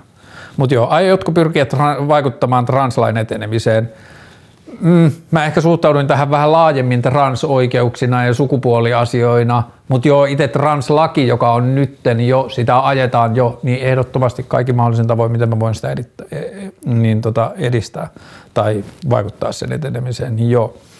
Ää, Siihen liittyy vielä se, että edellisten vaalien yhteydessä oli vaalikoneissa ehdokkaille kysymys, pitäisikö sukupuolen muutosprosessia tai sukupuolen vaihdosprosessia tai sukupuolen korjaamis, korjaan, sukupuolen korjaamisprosessia mahdollistaa jo alle 18-vuotiaille ja sitten mä ensin jotenkin intuitiivinen ajatus oli, että hmm, ehkä on hyvä, että ihminen kasvaa johonkin aikuisuuden rajan jollekin puolelle, joka on myös ihmisten määrittämä ja se on eri ihmisillä eri kohdissa, mutta ehkä on hyvä, että ihmisillä on joku, tai niin kuin, että siihen on joku sellainen niin kuin kynnys, jos, johon asti niin kuin autetaan nuorta niin kuin silleen pohtimaan ja käyttämään aikaa se asian miettimiseen, kun siihen liittyy kuitenkin niin kuin lopullisia asioita, mutta sitten asiaan tutustuttuja ja asiaa niin kuin keskusteltua niin ihmisten kanssa kävi selväksi, että niin kuin sukupuolensa ja sukupuolen oikeellisuuden kanssa kamppailevissa ihmisissä löytyy niin kuin vakavia mielenterveysongelmia ja itsemurhaa ja itsesatuttamista ja kaikkea muuta niin kuin ikäviä, ikäviä ja kohtalokkaita lieveilmiöitä jo huomattavasti varhaisemmassa vaiheessa teini-ikää, niin ainakin se keskustelu pitää avata, että sitä ei niin kuin voida sulkea jotenkin niin kuin vaan puhtaasti iän avulla, koska ihmisyys on paljon monimutkaisempaa. Vasemmistoliiton imago viestintä ammattilaisen silmin. No helppo vastaus tähän varmaan on se, että vasemmistoliiton imagossa olevat mulle jotenkin vaikeat tai epä, en mä tiedä onko epämieluisa oikea sana, mutta ongelmalliset tai jotenkin vaikeat asiat, niin ne liittyy yleisemmin puoluepolitiikkaan kuin vasemmistoon ja vasemmistohan toimii kuin muutkin puolueet, niin sitten on paljon asioita, joista mä en pidä puoluepolitiikassa, joista mä en pidä myöskään vasemmistossa. Mutta vasemmisto viestintäammattilaisen silmin ää, Tämäkin liittyy tosi paljon politiikkaan, mutta mä ajattelen, että se liittyy aika paljon vasemmistoon, koska vasemmisto on niin kuin silleen – Mä ajattelen sen vähän niin, että vasemmisto on hyvien puolella siinä, että vasemmisto kokee heikompien pärjäämisen tai heikompien selviämisen merkittävä tärkeämmäksi kuin onnistujien palkitsemisen, jos tälleen niin kuin vedetään radikaalisesti vasemmisto-oikeisto. Että vasemmisto haluaa, tai oikeisto haluaa mahdollistaa ja palkita onnistumisesta kaikille ihmisille, kun taas vasemmisto haluaa aloittaa keskustelun sieltä, että pidetään huolta, että heikoimmat pärjää. Niin sitten mä ajattelen, että vasemmisto on niin kuin, luonnollisesti, koska mä oon niitä ehdokas, mutta vasemmisto on paremmalla ja tärkeämmällä asialla, josta tuntuu se, tai niin kuin syntyy se, että vasemmisto on mun makuun niin kuin, totinen ei ole oikea sana, mutta että se on niin kuin silleen kyydisempi ja lainausmerkissä vihaisempi kuin mitä mun mielestä se niin kuin edellytyksiä. Ja mun mielestä kaikesta politiikasta, mutta eritoten vasemmistolaisesta ajatuksesta ja vaikka vihreistä puuttuu karnevalismia. Mun mielestä politiikassa ja maailmassa ja elämässä pitäisi olla enemmän niin kuin hyvän tuulisuutta ja karnevalismia ja niin kuin leikkisyyttä ja niin kuin sieltä semmoisesta niin positiivisesta kumpuavaa maailmaa, ja sitten vasemmistolaisuus ei ole mun mielestä ainakaan perinteisesti liittynyt hirveästi niin positiivisuuteen tai positiiviseen maailmankuvaan, niin se on niin yksi semmoinen viestintäammattilaisen näkökulmasta niin kuin kritiikin aihe. Ja sitten toinen mun mielestä vasemmisto ei ole onnistunut pitämään teknologisia mahdollisuuksia mukana niin kuin osana poliittista keskustelua. Sitten yksi on se, että vasemmisto on niin kuin alistunut siihen jotenkin oikeiston ja varsinkin amerikkalaisen oikeiston sosialismi- ja kommunismipilkan alle niin, että ne jotenkin lakkas keskustelun sosialismista – johtuen siitä, että aikaisemmin on ollut huonoja esimerkkejä niiden niin kuin esittämistä tai toimeenpanotavoista tai siitä, että miten niin kuin sitä on ajateltu jotenkin semmoisena niin kuin Mä en ajattele sosialistisia ajatuksia niin absoluuttisina – niin ehkä tämä liittyy semmoiseen kaksinapaiseen maailmaan, mutta että niin kuin aina kun on puhuttu sosialismista tai kommunismista, niin niistä on puhuttu niin kuin kapitalismi tai markkinatalous ei mahtuisi samaan maailmaan. Ja mä en osaa ajatella sitä niin. Mä ajattelen, että pohjalla pitäisi olla sosialistisesti, tietyllä tavalla meillä on, me ollaan sosiaalisesti-demokraattinen maailma, meillä on ilmainen terveydenhuolto, ilmainen koulutus ja niin edelleen, Mä vaan haluaisin laajentaa niitä, että pohjalla pitää olla sosialistisia ajatuksia yhteisön hyvinvoinnin turvaamisesta ja sitten sen päälle voidaan antaa paljon laajempia vapauksia markkinataloudelle, kun ihmisten selviäminen ja perushyvinvointi on turvattu. Niin siinä mun mielestä vasemmisto on vähän epäonnistunut.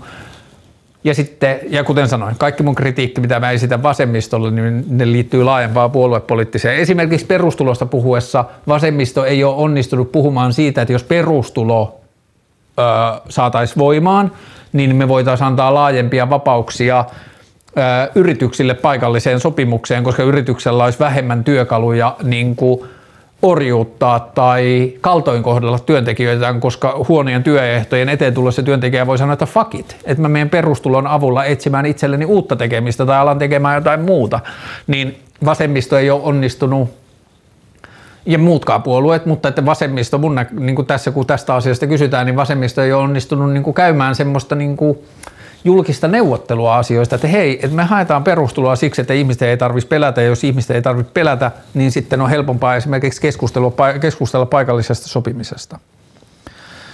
Nuorten mielenterveys, syrjäytyminen kautta radikalisoituminen, jengiytyminen.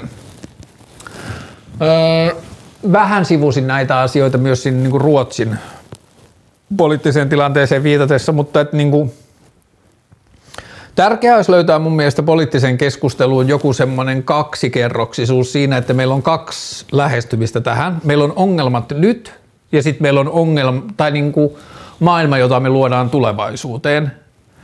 Ja meidän on helpompi puuttua tai tehdä poliittisia päätöksiä liittyen siihen, millaista maailmaa me luodaan tulevaisuuteen. Kun me annetaan ihmisille tai yksilölle tai nuorille tai lapsille enemmän tilaa ää, kasvaa itsensä näköistä elämää ja itsensä näköiseksi ihmiseksi. Me esitetään niille vähemmän vaatimuksia, me altistetaan niitä vähemmän kilpailulle, me ollaan yhteiskuntana vähemmän armottomia, me vähennetään kouluun ja koulutukseen liittyvää kilpailua, me vähennetään kouluihin liittyvää muottiin puristamista ja samankaltaisuuden vaatimusta, me lisätään mielenterveyspalveluita, me lisätään yksilöiden kuulemista ja kuuntelemista, me tarjotaan lisää mahdollisuuksia yksilöille tulla kuulluksi ja kertoa omasta elämästään. me puututaan löydetään tai etsitään uusia tapoja puuttua nuorten ja aikuisten pahoinvointiin. Ähm, me, yksi tärkeä asia, me puututaan ihmisten perusturvallisuuden tunne, tunteeseen, perustulo, kaikki muut asiat, terapiatakuut, bla bla bla.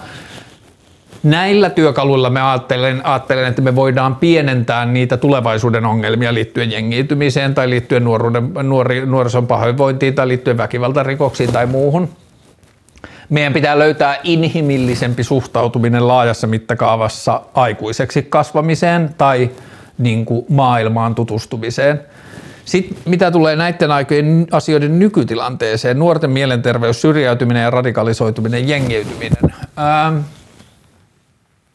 No terapiatakuu on varmaan yksi selkeistä, mitä meidän pitää pystyä tekemään heti ja niin kuin mahdollisimman nopeasti. Ja se ei tarkoita pelkästään ihmisten pääsyä terapiaan yksi yksi, vaan se tarkoittaa esimerkiksi vaikka koululaitoksiin tilanteita, joissa oppilat kokee, että heitä kuunnellaan, että sillä oppitunnilla ei ole funktiona syöttää uutta tietoa lasten sisään, vaan sen funktiona on tuottaa yhteiskunnalle uusia tietoja, sisäistää lasten maailmaa yhteiskuntaan että on niin kuin vaikka kaksi tai kolme tuntia viikossa tai mikä ikinä, niin on tilaisuuksia, joissa pienryhmissä tai isossa ryhmässä ää, lapset puhuvat tai nuoret puhuvat maailmasta ja maailmasta, johon ne osallistuu ja miltä se tuntuu ja niillä on turvallisia aikuisia ja niillä on, niin kuin luodaan turvallisia tiloja heille keskenään, jossa ne voi puhua niiden huolista ja murheista ja niin kuin tavasta, miltä maailma tuntuu ja niihin löydetään työkaluja puuttua. Että – näistä keskusteluista ja näistä niin kuin tietyllä tavalla tiedon keräämisistunnoista ää, kirjoitetaan ylös asioita, joista löydetään toistuvia patterneja ja toistuvia niin kuin tietyllä tavalla pahoinvoinnin signaaleja tai pahoinvoinnin aiheuttajia ja niin kuin sitä kaikkea. Ja tosi useinhan lasten pahoinvointi tai nuorten pahoinvointi on seurausta heidän vanhempiensa kärsimyksestä. Ja se, että minkälaisessa, minkälaisen, kuinka kovan ja arvottoman ja pelottavan maailman lapsi näkee niin kuin katsoessaan vanhempia, kun se kasvaa, niin niin pelottavalta ja armottavalta se, armottavalta se maailma tuntuu myös silloin, kun se itse alkaa siihen osallistua. Ähm. Ja joo, tämä on samaan aikaan vähän kysymyksen väistämistä, mutta tämä on myös keskustelua, jota mä toivon, että poliittisessa keskustelussa on. Jos kysytään, mitä tehdään nuorten mielenterveyspalvelu tai nuorten syrjäytymiselle ja radikalisoitumiselle ja mielenterveysongelmille, niin meidän pitää löytää tapoja keskustella siitä, jossa vastaus ei, tai niin kuin, että meidän ainoa tapa vastata siihen ei ole tarjota, tarjota suoraan ratkaisuja, vaan meidän pitää tarjota tai meidän pitää etsiä ja olla kiinnostuneita löytämään kokonaan uusia tapoja lähestyä sitä. Mitä me tehdään nyt väärin? Minkälaisia prosesseja me voidaan käynnistää tai minkälaisia asioita me voidaan käynnistää, josta voi löytyä vastauksia, joita meillä ei ole mitään työkaluja vielä vastata. Millä tavalla me voidaan kyseenalaistaa kaikkea sitä, mitä me ollaan tehty niiden asioiden eteen tähän asti, jotta me voidaan löytää asioita, joita me ei olla vielä – tultu edes miettineeksi. Meidän täytyy ottaa etäisyyttä niihin asioihin, meidän täytyy katsoa isompaa kuvaa, meidän täytyy, ja esimerkiksi sama liittyy vaikka ilmastonmuutokseen, mutta se sama liittyy ehdottomasti vaikka nuorten mielenterveyteen. Me ei voida keskustella järkevästi aikuisena mielenterveysasioista, jos ei me keskustella järkevästi aikuisena myös markkinataloudesta ja kapitalismista tai työelämästä tai kilpailusta tai pärjäämisestä ja niiden vaativuudesta. Meidän täytyy keskustella asioista laajemmin. Ja lisäksi meidän täytyy keskustella keskustella pitkän aikavälin tavoitteista. Mitä me halutaan saada aikaan 50 tai 100 vuoden aikavälillä ennen kuin me keskustellaan, miten se tehdään. Ja näitä keskusteluja pitää käydä ylhäällä asti, niitä pitää käydä eduskunnan salissa ja niitä pitää käydä niiden toistaiseksi 200 ihmisen kesken niitä pitää käydä aikuinen aikuiselta ja niitä pitää käydä irti puoluepolitiikan kehyksistä. Meidän puolue tekisi tai nämä puolue on jo vuosia jättänyt tekemättä ja niin edelleen. Sillä ei mitään vitun tilaa semmoisella niin meidän puolue parempi kuin teidän puolue keskustelulla näin isoissa ja pelottavissa ja tärkeissä asioista. Ää, miksi lestadiolaiset niin usein äänestää keskustaa, joissain piireissä melkein synti äänestää muuta? Vastaat itse omaan kysymyksesi. Suurimmassa osassa lestadiolaista kulttuuria, johon mä osallistuin 20 vuotta sitten ja siitä taaksepäin, muiden puolueiden äänestäminen oli faktisesti syntiä. Ehkä kokoomus oli vähän niin kuin semi-ok, mutta keskusta – en mä tiedä. Siis keskustassa oli vaan ollut varmaan alun perin, niin kuin keskustaan oli mennyt ensimmäiset äänekkäät lestadiolaiset ehdokkaat joskus 1900-luvun alussa tai puolessa välissä tai milloin tahansa. Ja sitten siitä vaan tuli lestadiolaisten puolue. Kaikki vasemmistolaisuus oli uskonnon vastaista.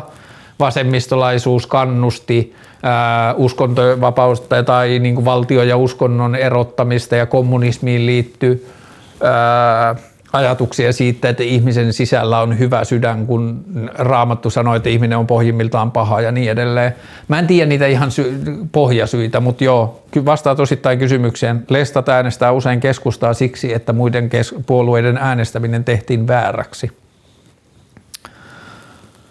Miksi äänestäisit juuri sinua? Ähm, mä haluan onnistua esittämään maailmankuvaani tässä niin kuin poliittisen kampanjan aikana niin, että ihminen tulisi siihen tulokseen, että mä en sano, että sille ei olisi niin kuin, että sille ei ole vaihtoehtoja äänestää muita, mutta sille ei ole niiden asioiden puolesta, joita mä eniten ajan tai jotka on mulle tärkeimpiä, niin mä en itse löydä niihin vaihtoehtoja. Jos mä löytäisin varteutettavia vaihtoehtoja, niin mä en olisi ehdolla.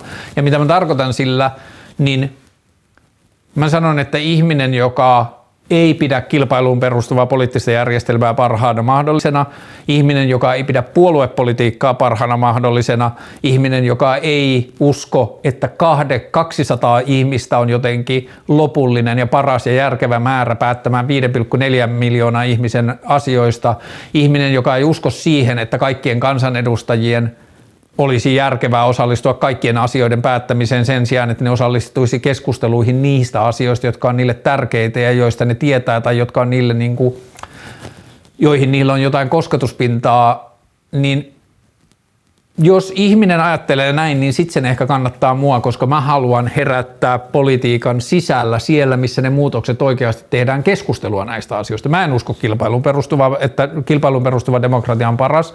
Mä en usko, että puolueisiin perustuva demokratia on paras. Mä en usko, että 200 kansanedustajalla on mitään tekemistä minkään järjen ja logiikan kanssa.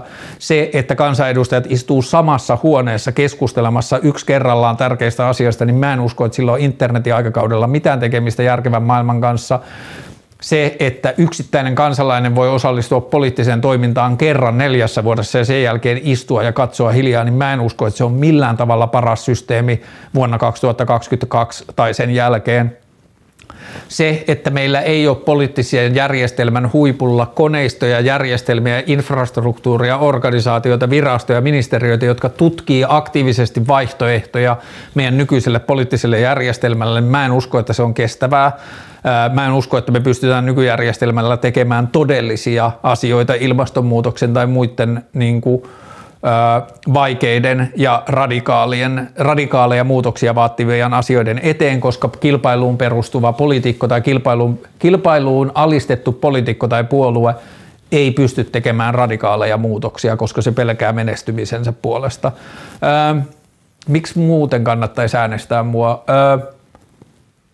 Mä oon ehdokas, joka ei ole äänestänyt useissa vaaleissa, joten ihminen, joka ei perinteisesti äänestä vaaleissa, niin mä saatan olla sen ehdokas, koska mäkään en usein usko politiikkaan, niin sen takia mä haluan mennä sinne, että sielläkin joku sanoisi, että siihen ei uskota. Kun nyt ainoat ihmiset, jotka ei usko politiikkaan, on ne, jotka ei äänestä, ja se ääni ei kuulu siellä. Ähm. Mm miksi pitäisi äänestää miksi kannattaisi tai voisi äänestää mua, niin mä voin sanoa tämän, koska ystäväni sanoi tämän, en minä itse. Se sanoi, että että kyllähän monet meistä pystyy lukemaan ja sisäistämään ja keräämään ajatuksia ja asioita ja toistamaan niitä, mutta Karle on siitä poikkeuksellinen niin kuin hänen ystäväpiirissään, että sillä on omia ajatuksia ja omia näkemyksiä asioita, että se synnyttää omia alkuperäisiä asioita eikä vaan toista asioita, joita se on lukenut jostain muualta. Se tuntui musta ihan tosi ihanalta, mä en ollut koskaan ajatellut sitä sillä tavalla, mutta sitten kun se sanoi ääneen, niin kyllä mä sillä tavalla koen vähän suhtautuvankin maailmaan, että mä etsin vastauksia maailmaan lähtökohtaisesti niin kuin ajattelen ja pohtimisen ja niin kuin kerätyn tiedon soveltamisen kautta, en niin, että mä etsisin valmiita vastauksia jostain muualta. Niin se voi olla ehkä yksi syy äänestää mua. Mutta kysymykseen, miksi äänestäisin juuri sinua, niin siihen mä yritän löytää vastausta seuraavan kahdeksan kuukauden ajan. Ää, mitä ajattelit tehdä kannabiksen dekriminalisoinnin kautta laillistamisen eteen, jos pääset eduskuntaan? Ää, päihteisiin liittyy mun mielestä kaksi keskustelua, tai kannabikseen liittyy kaksi keskustelua. Toinen on kannabikseen liittyvät asiat, toinen on yhteiskuntaan, yhteiskunnan suhteisiin päihteisiin liittyvä keskustelu. Ja mä pidän jälkimmäistä vähän tärkeämpänä, vaikka se on vaikeampi ja hitaampi, niin mun mielestä olisi tärkeämpää, että me keskustellaan yhteiskunnan kaksinaismoralistisesta suhteesta ja järjettömästä ja haitallisesta ja tuhoisasta suhteesta päihteisiin, kuin että me keskusteltaisiin vaan kannabiksesta. Et monissa muissa mun mielestä keskustelu kannabiksesta on saattanut hidastaa keskustelua päihteisiin tai päihdepolitiikkaan liittyen, koska on saatu sellainen vähän niin kuin pieni voittaja. Konservatiiviset voimat on voinut sanoa, että saitte jo kannabiksen, niin me ei keskustella tästä hetkeen. Vähän niin kuin se, että johonkin kaupunkiin rakennetaan paska skeittiparkki ja sitten sanotaan, että siihen käytettiin jo 60 000 euroa, niin te, te ette voi keskustella skeittiparkkitarpeesta seuraavaan 15 vuoteen. Mutta mm, No ainakin mä haluaisin öö, tehdä kannabiksen dekriminalisoinnin laillistamisen eteen sitä, että mä haluaisin esityä ka, niin kuin kansanedustajana, joka käyttää, en mä tiedä voiko mä siinä vaiheessa sanoa, mm, selvitetään, että voiko mä sanoa, että mä olen kannabiksen käyttäjä tai että mä olen ollut kannabiksen käyttäjä, niin se on niin sellainen henkilökohtainen niin antaa kasvot jollekin ilmiölle, josta puhutaan kasvottomasti. Öö, sitten mä haluaisin pitää puheenvuoroja eduskunnassa liittyen tutkimustietoon ää, A, terveydellisestä ja hyvinvoinnista näkökulmasta siitä, mitä, minkälaisia tulos, ää, tuloksia tai minkälaisia seuraamuksia on tullut vaikka Portugalissa siitä, että ne on kriminalisoinut kaikki päihteet ja, tai päihteiden käytön ja Yhdysvalloissa kannabiksen laillistamisesta. Ja sitten myös taloudellisesta näkökulmasta olisi mun mielestä tärkeää pitää puheenvuoroja, puhua verotuloista ja ää, terveydenhoitokustannusten laskemisesta ja tiettyjen terveysvaikutusten laskusta ja niin edelleen. Ja sitten senkin keskustelun pitää olla rehellistä, että politiikassa asioita jotenkin ajaudutaan tai joudutaan puhumaan niin kuin hirveän yksioikoisesti. Ja totta kai, jos me laillistetaan kannabis vaikka huomenna, niin totta kai sen, koska sen saatavuus helpottuu, niin myös sen käyttö lisääntyy ja tiettyjen ää, niin kuin negatiivisten sivu tai negatiivisten seurausten määrä kasvaa lyhyellä aikavälillä. Olisi epärehellistä väittää mitään muuta, mutta jos tutustuu yhtään huumeiden vastaiseen sotaan, niin ymmärtää, että se ei ole kestävällä pohjalla. Ja jos me tuotetaan tai otetaan päihteet valvonnan ja niin kuin kontrollin piiriin, niin totta kai lisääntyminen tai käyttö kasvaa lyhyellä aikavälillä ja voi kasvaa pitkälläkin aikavälillä, mutta mä väitän ja mä uskon, että A, pitkällä aikavälillä haittavaikutukset pienenee, koska a, syyt miljoona, ihmiset tietää mitä ne ostaa, ihmiset voi ostaa turvallisesta ympäristöstä, ihmiset voi puhua siitä terveysasioissa, bla bla, bla kaikki tämä, mistä on puhuttu jo paljon.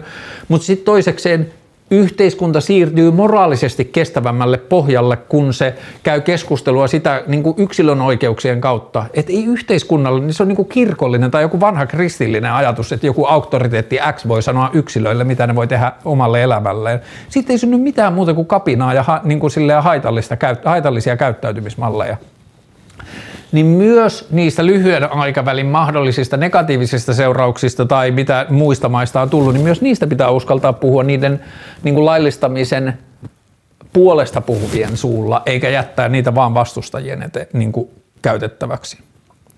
Mikä motivoi erityisesti asettumaan ehdolle? No, viimeiset 6, 7, 8 vuotta mä en ole oikein nähnyt muuta vaihtoehtoa, kun mun maailmankuvassa yksittäisistä ongelmista varmaan tärkein on ollut meidän nykyinen demokraattinen järjestelmä ja sen toimintamuoto, ja sitten aikani sitä tuijotettua, niin mä oon tullut siihen tulokseen, että se ei muutu mitenkään muuten kuin osallistumalla siihen, tai se ei muutu mitenkään muuten kuin, että sen ongelmista puhutaan sen sisällä.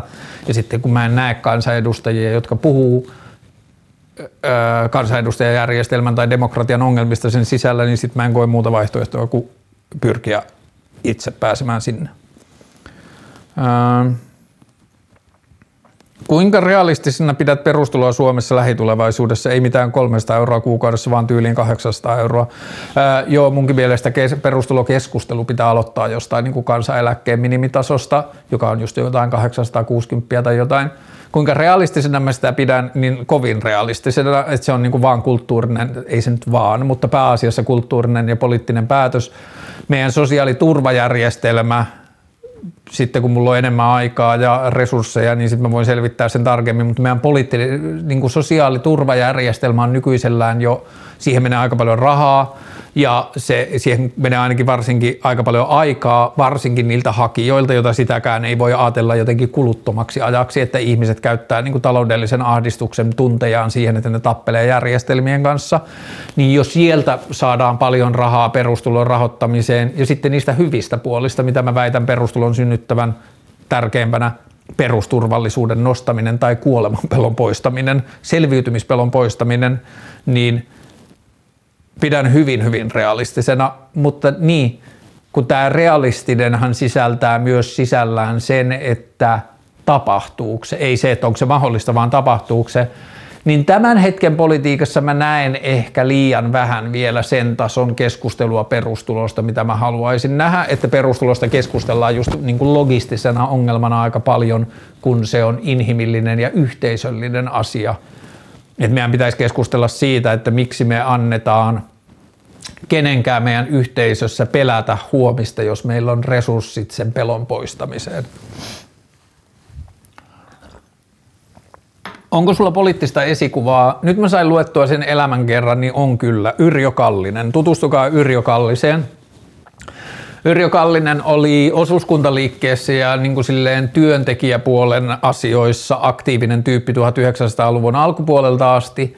Sitten se oli muun muassa tuhat, niin toisen maailmansodan jälkeen puolustusministerinä muutaman vuoden, vaikka se oli ihan umpipasifisti. Ja silloin niin kuin se kuoli 60-luvun lopussa tai 70-luvun alussa – ja sillä on niin vitusti aikaansa edellä olevia ajatuksia yhteiskunnasta. Ja vaikka niin kuin se oli sosiaalidemokraatti ja sitten kun sota alkoi lähestymään 30-luvun lopussa, niin sitten se kysyi sosiaalidemokraatilta, että mitä vittua teidän pasifismille tapahtuu, että kaikki olette yhtäkkiä niin saatanan suomimielisiä ja suomalaisia, että mitäs meidän pasifismiin aatteelle tapahtuu, että meidän tehtävä on taistella sotaa vastaan niin kuin rauhan puolesta viimeiseen asti, eikä ruveta taistelemaan veitsiä heti, kun joku vähän ärähtää. Niin se Yrjö Kallinen meno on ihan niin kuin omaa luokkaa, mitä mä oon nähnyt suomalaisessa politiikassa. Ja on varmasti paljon, en mä ole niin paljon tutustunut suomalaiseen politiikkaan, että mä tietäisin, että siellä on muitakin niin kuin yhtä sähköitä tyyppejä, mutta Yrjö Kallinen niistä, johon mä oon törmännyt, niin on kyllä mun poliittinen esikuva. Ää, miksi etenkin nuorten tulisi äänestää sua? Ää, Mä ajattelen vähän niin, että melkein vielä tärkeämpää kuin mä ajattelen, että nuorten pitäisi äänestää mua, olisi tarkastella ja mahdollisesti kopioida kautta eh, luoda omia versioitaan mun ajatuksista suhteessa poliittiseen järjestelmään ja politiikan kulttuuriin, että mä ajattelen, että mä yritän tehdä omaa poliittista vaikuttamista niin jollakin vaikka sanotaan 30 tai 60 vuoden aikajänteellä, että asiat, joita mä haluaisin nähdä yhteiskunnassa tapahtuvan, Tietenkin maailmassa voi tapahtua ihmeitä ja asioita voi tapahtua niin kuin nopeammin, mutta mä ajattelen, että mun pyrkimys on viedä politiikkaan keskusteluja, jotka tuottaa radikaaleja muutoksia niin kuin vuosikymmenien aikajänteellä. Ja siihen taisteluun tarvitaan enemmän ihmisiä ja mä en tiedä, onko mä paras niin kuin lähtökohdiltani paras ihminen käymään sitä taistelua, niin sen takia mä ajattelen, että olisi hyvä, että – niin, mä ajattelen, että jopa vielä tärkeämpää kuin nuoret äänestäisi mua olisi se, että nuoret tutustuisi niihin ajatuksiin ja siihen kritiikkiin, mitä mä esitän poliittiseen järjestelmään ja osallistuisi seuraaviin vaaleihin niiden asioiden kanssa. Mutta miksi etenkin nuorten tulisi äänestää mua? Musta tuntuu, että monet kansanedustajat on unohtanut tai ne ei ole koskaan ollut A. köyhä, B. nuori. Monet kansanedustajat näyttää mun mielestä siltä, että ne ei ole koskaan ollut nuoriakaan, mutta B. ne ei ole koskaan ollut varattomia. Ne ei muista minkälaista on olla opiskelija, ne ei muista minkälaista on niin kuin, bla bla bla, niin sit mä ajattelen, että mulla on aika paljon semmoista kosketuspintaa nuoren elo, nuorten tai nuoren elämään ja mua kiinnostaa se, koska mun mielestä se on tärkeämpää kuin vanhojen ihmisten elämä ei voi sanoa niin. Nuorten elämä on tärkeämpää mun mielestä kuin keski-ikäisten ihmisten elämä. Poliittinen kulttuuri vie mua jo heti tähän, että mä niin radikalisoin ajatuksia ja kärjestän niitä. Ei kenenkään ihmisen ole elämä ole tärkeämpi kuin toisten ihmisten elämä, mutta mitä mä tarkoitan tällä, että meidän pitää kuulla nuorten ajatuksia ja toiveita maailmasta tarkemmalla tai syvemmällä korvalla, kun meidän pitää kuunnella meidän keski-ikäisten tai vanhempien ihmisten ajatuksia, koska nuoret joutuu elämään niiden kanssa.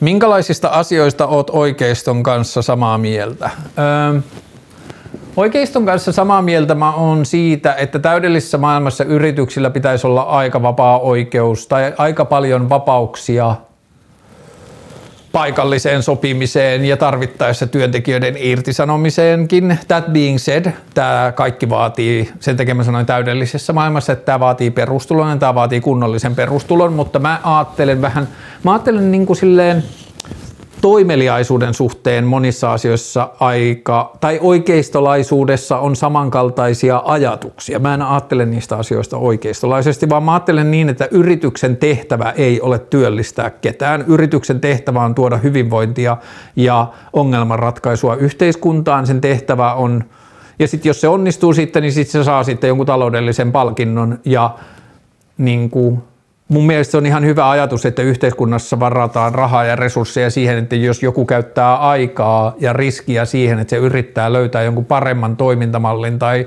ratkaista jonkun ongelman tai nostaa elämänlaatua. Ja sitten jos ihmiset on valmiita maksamaan siitä, niin se on musta ihan fresh, että ihmisen, ihminen saa palkkion siitä, että se näki vaivaa ja otti riskin ja kokeili uusia asioita, joita valtio ei ollut vielä keksinyt kokeilla. Se on yksi. Sitten on tyhmää sanoa, että mä oon samaa mieltä oikeiston kanssa, koska sitten sen ajatuksen toisesta puolesta mä oon eri mieltä oikeiston kanssa, mutta mä oon samaa mieltä, samankaltaista mieltä oikeiston kanssa siitä, että AY-liike on yhteiskunnan kokonaishyvinvoinnille niin kuin haitallinen, mutta se perustuu siihen, että mun mielestä myös elinkeinoelämän niin kuin edunvalvontajärjestöt, kaikki järjestöt ja kaikki toimijat, jotka veti, vetää asioita yhteen suuntaan – eturyhmäajattelu maailmassa on haitallista. Jos, niin sitten mä vaan niin kuin, vähän niin kuin, että rikkinäinenkin kello on oikeassa kaksi kertaa vuorokaudessa, niin koska mä oon kaikkia eturyhmäjärjestöjä tai eturyhmäpolitiikkaa vastaan, niin sitten mä satun olemaan oikeiston kanssa samaa mieltä siitä, että AY-liikkeet on niin kuin koko yhteiskunnan kokonaishyvinvoinnille haitallisia. Mutta nykymaailmassa, jossa meillä on elinkeinoelämän etuja ajavat järjestöt, niin totta kai AY-liikkeet on tarpeelliset, mutta meidän pitäisi pyrkiä maailmaan, jossa me hankkiudutaan eroon niistä molemmista ja siihen perustulo on se avain. Mutta onko jotain muuta, mistä mä oikeiston kanssa samaa mieltä? Ää, mitä mieltä oikeasta nykyään enää asioista on? Ää,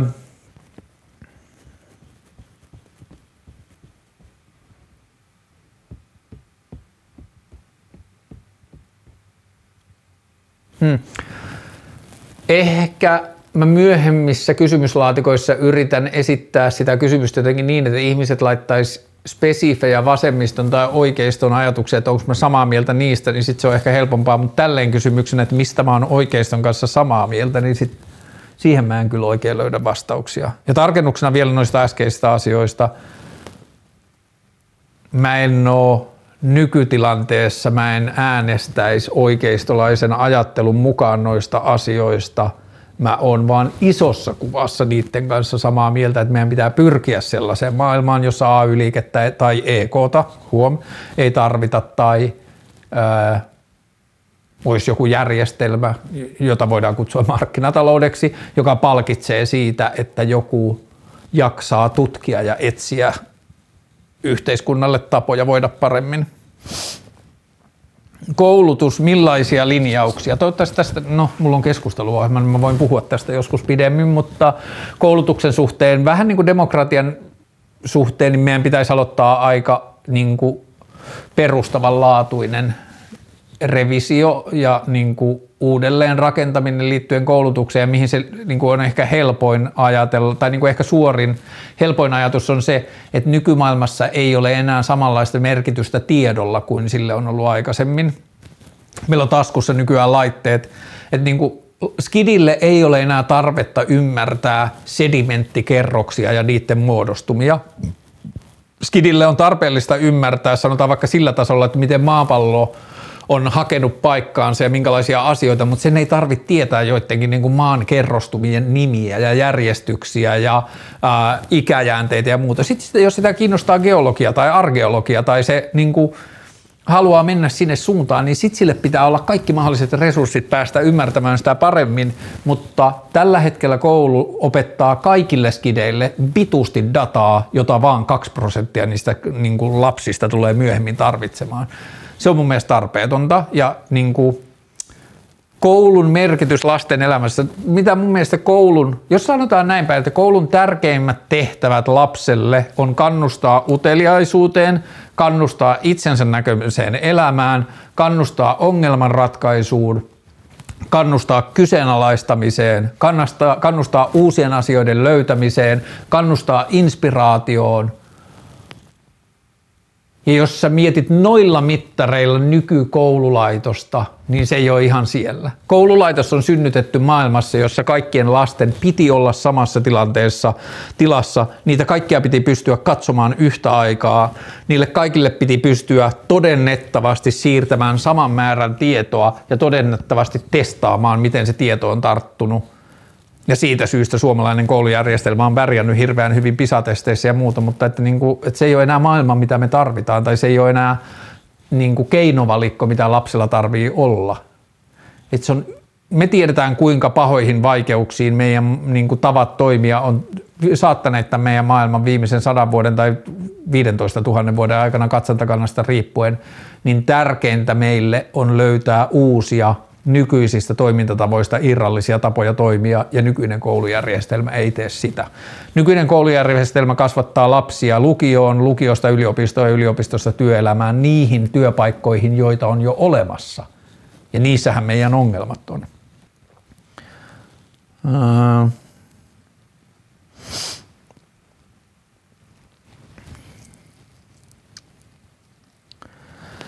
Mielipide potilasturvallisuuslaista Ähm, mä yritin vähän tutustua tähän, mutta mä en vielä kerran tiedä, tutustuinko mä tarpeeksi. Jos mä ymmärsin oikein, niin hallitus esitti ehdotuksen siitä, että millä tavalla me turvataan se, että jos sairaanhoitajat menee lakkoon liittyen niiden palkkoihin ja työehtoihin, niin miten me turvataan se, että esimerkiksi teho-osastoilla on riittävä määrä ihmisiä.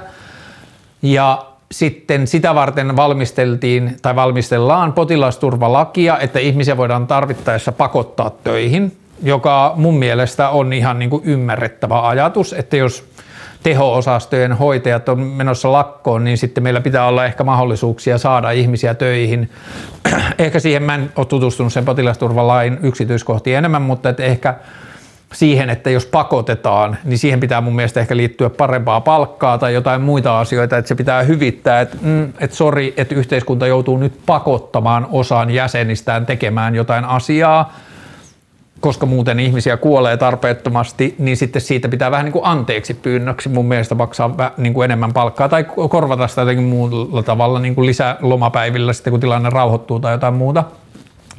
Mutta sitten siihen samaan potilasturvalakiin, jos mä ymmärsin taas oikein, oli kirjoitettu asioita myös, jossa esimerkiksi kodinhoitajia saatettiin pakottaa töihin myös, joka ei ollutkaan enää niin paljon selviämisestä kiinni. Ja sitten vasemmisto puuttu tähän. Ja jälleen kerran tämä niin on hankala osallistua mun mielestä tähän keskusteluun osallistumatta poliittisen järjestelmän ongelmiin, koska nythän se on sitten niin se keskustelu vasemmistolle niin tietyllä tavalla erottautumistekijä ja sitten se on oppositiolle tai vasemmiston kanssa niin kuin vastapuolelle ajattuvien erottautumistekijä ja sitten molemmat alkaa esittämään huonointa mahdollista versiota sen toisen ihmisen tai toisen toimijan tai toisen poliittisen suuntauksen tai toisen ajattelutavan näkökannasta ja suhtautumista siihen kun tässä pitäisi löytää niin kuin aikuisten järkevä, inhimillinen ja syvällinen keskustelu siitä, että haa, miten me turvataan se, että kukaan ihminen ei kuole turhaa sen takia, että potilaat käyttävät, kun hoitajat tai terveydenhuollon ammattilaiset käyttävät tärkeää ja heille kuuluvaa oikeutta taistella heidän työolojansa puolesta. Ja samaan aikaan, miten me ei käytetä sitä tilannetta hyväksi niin kuin vaikuttaaksemme johonkin muihin asioihin, jotka ei just nyt liity tähän. Että se pitää käydä erillisenä keskusteluna. Ää, joo, mutta mä en ihan niin kuin, hirveästi, koska en ajattele, että yksittäisillä kansalaisilla on velvollisuutta siihen, eikä välttämättä eduskuntavaaliehdokkaallakaan kaikkien asioihin, tai ketään ei voi vaatia, ymmärtää tai tietää tai omata mielipidettä kaikista asioista, koska sitä varten on asiantuntijat, joilta kyvykäs ja fiksu kansanedustaja voi kysyä lisätietoja ymmärtääkseen paremmin, niin mä koen, että mulla on vain joku pintapuolinen ymmärrys tästä potilasturvallisuuslaista, mutta mä en todellakaan ymmärrä sen nyansseja.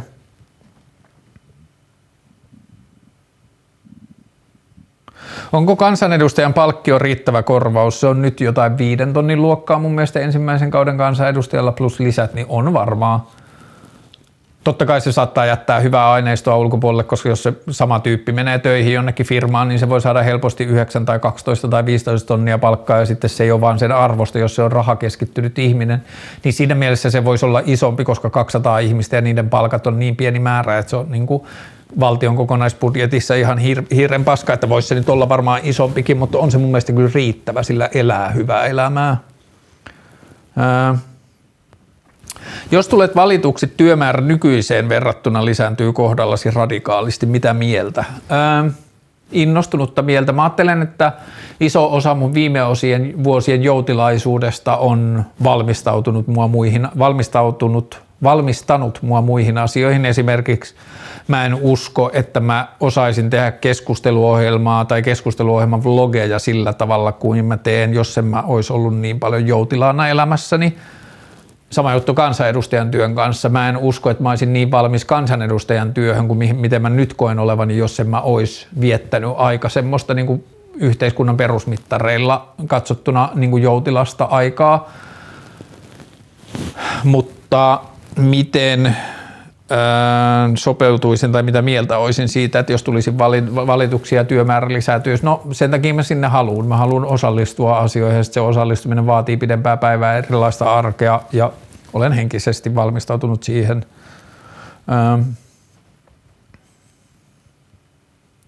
Antikapitalistinen kautta kapitalismikriittinen hallitustyö, mitä voisi tarkoittaa käytännössä? No ensimmäinen ja lainausmerkeissä helpoin tapa, mitä mä ajattelen, on se, että kansanedustajana mä voisin varmaan saada julkaistuksi paremmin kapitalismi, markkinatalous tai kilpailuun perustuva työelämä kriittisiä ajatuksia ja lausuntoja, kun mä saan esimerkiksi tälleen keskusteluohjelman pitäjänä, että jos mä nyt sanon, että kapitalismi tappaa ihmisiä, niin sitten ei niin kuin sanota mitään, mutta jos mä sanoisin kansanedustajana lehdistötiedotteessa, mä olisin kirjoittanut jonkun think aiheesta, että mä sanoisin, että kapitalismi tappaa ihmisiä, niin mä uskon, että mä pääsin paremmin osallistumaan siihen keskusteluun. Ja sitten kaikki niin kuin myös eduskunnassa pidettävät puheenvuorot, siellä on mun mielestä paljon tilaa sellaiselle puheelle, jota mä en näe siellä, että poliittisesta puheesta niin iso osa on poliittisesti värittäytynyttä ja niin kuin puoluepoliittisesti värittäytynyttä, niin mä uskon, että on tapoja keskustella asioista. Tai esimerkiksi, että vasemmisto on joutunut puhumaan markkinataloudesta ja kapitalismista, tai kapitalismi, antikapitalismi on usein niin ehdotonta – se joutuu puhumaan antikapitalismista tavalla, jossa kapitalismille ei ole mitään sijaa maailmassa. Mutta jos esimerkiksi perustulo saadaan kuntoon, niin mä ajattelen, että kapitalismilla voi olla aika paljonkin sijaa maailmassa. Että kunhan ihmisten perusturvallisuuteen ja perustarpeisiin liittyvät asiat niin kuin huolehditaan, niin sitten mä ajattelen sellaisesta pohjasta, jossa mä näen maailman, jossa kapitalismillakin on paikkansa, niin mun on helpompi esittää kapitalismin kritiikkiä.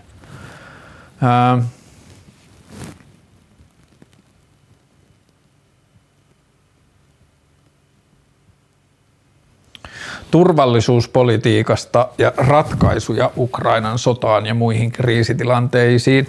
Mä ajattelen, että yksittäiseltä kansanedustajalta on ehkä kohtuutonta vaatia kri- niin kuin ratkaisuja johon vallitsevaa kriisiin, että se on niin paljon monimutkaisempi ja monisyisempi asia, mutta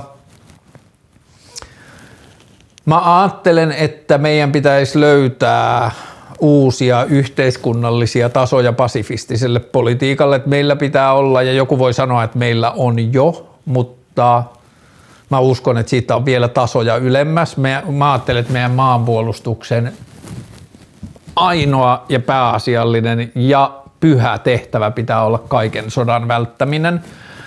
Ja kaiken sodan välttämiseen lähtee niin kuin välttämis välttäminen lähtee mun mielestä siitä, että esimerkiksi maanpuolustuksen tai militarismin rooli yhteiskunnassa pitää puottaa minimiin. Meillä ei pidä olla mun mielestä, ja aika vähän hän Suomessa jo on, mutta meillä ei pidä olla mun mielestä ollenkaan niin kuin aseiden näyttöä tai semmoista niin kuin asekulttuuria. Meillä ei pidä olla sotilaskulkuita, meillä on ihan siis vaan pari jotain niin kuin kalustonäyttelyitä jossain Senaatin torilla. Mun mielestä niistä kaikesta, kaik, niin kuin militarismi pitää piilottaa yhteiskunnasta niin hyvin kuin mahdollista. Meillä ei pitäisi olla mun mielestä presidentillinna ovella aseisiin kääriytyneitä ihmisiä ja, tai varsinkaan kun ne on niin kuin seremoniallisia, ei niillä mitään luoteja siellä ole tai ainakaan ne ei voi niitä käyttää. Ja niin kuin Mm. Ehkä niin kuin lyhyt vastaus näihin kysymyksiin turvallisuuspolitiikasta ja ratkaisusta Ukrainan sota ja muihin kriisitilanteisiin, niin mä haluan osallistua siihen kulttuuriin, joka koko ajan varmistaa sitä, että Suomi ei osallistu sotaan 50 vuoden päästä. Mutta Ukrainan sotaan, onko mulla mitään ratkaisuja nyt?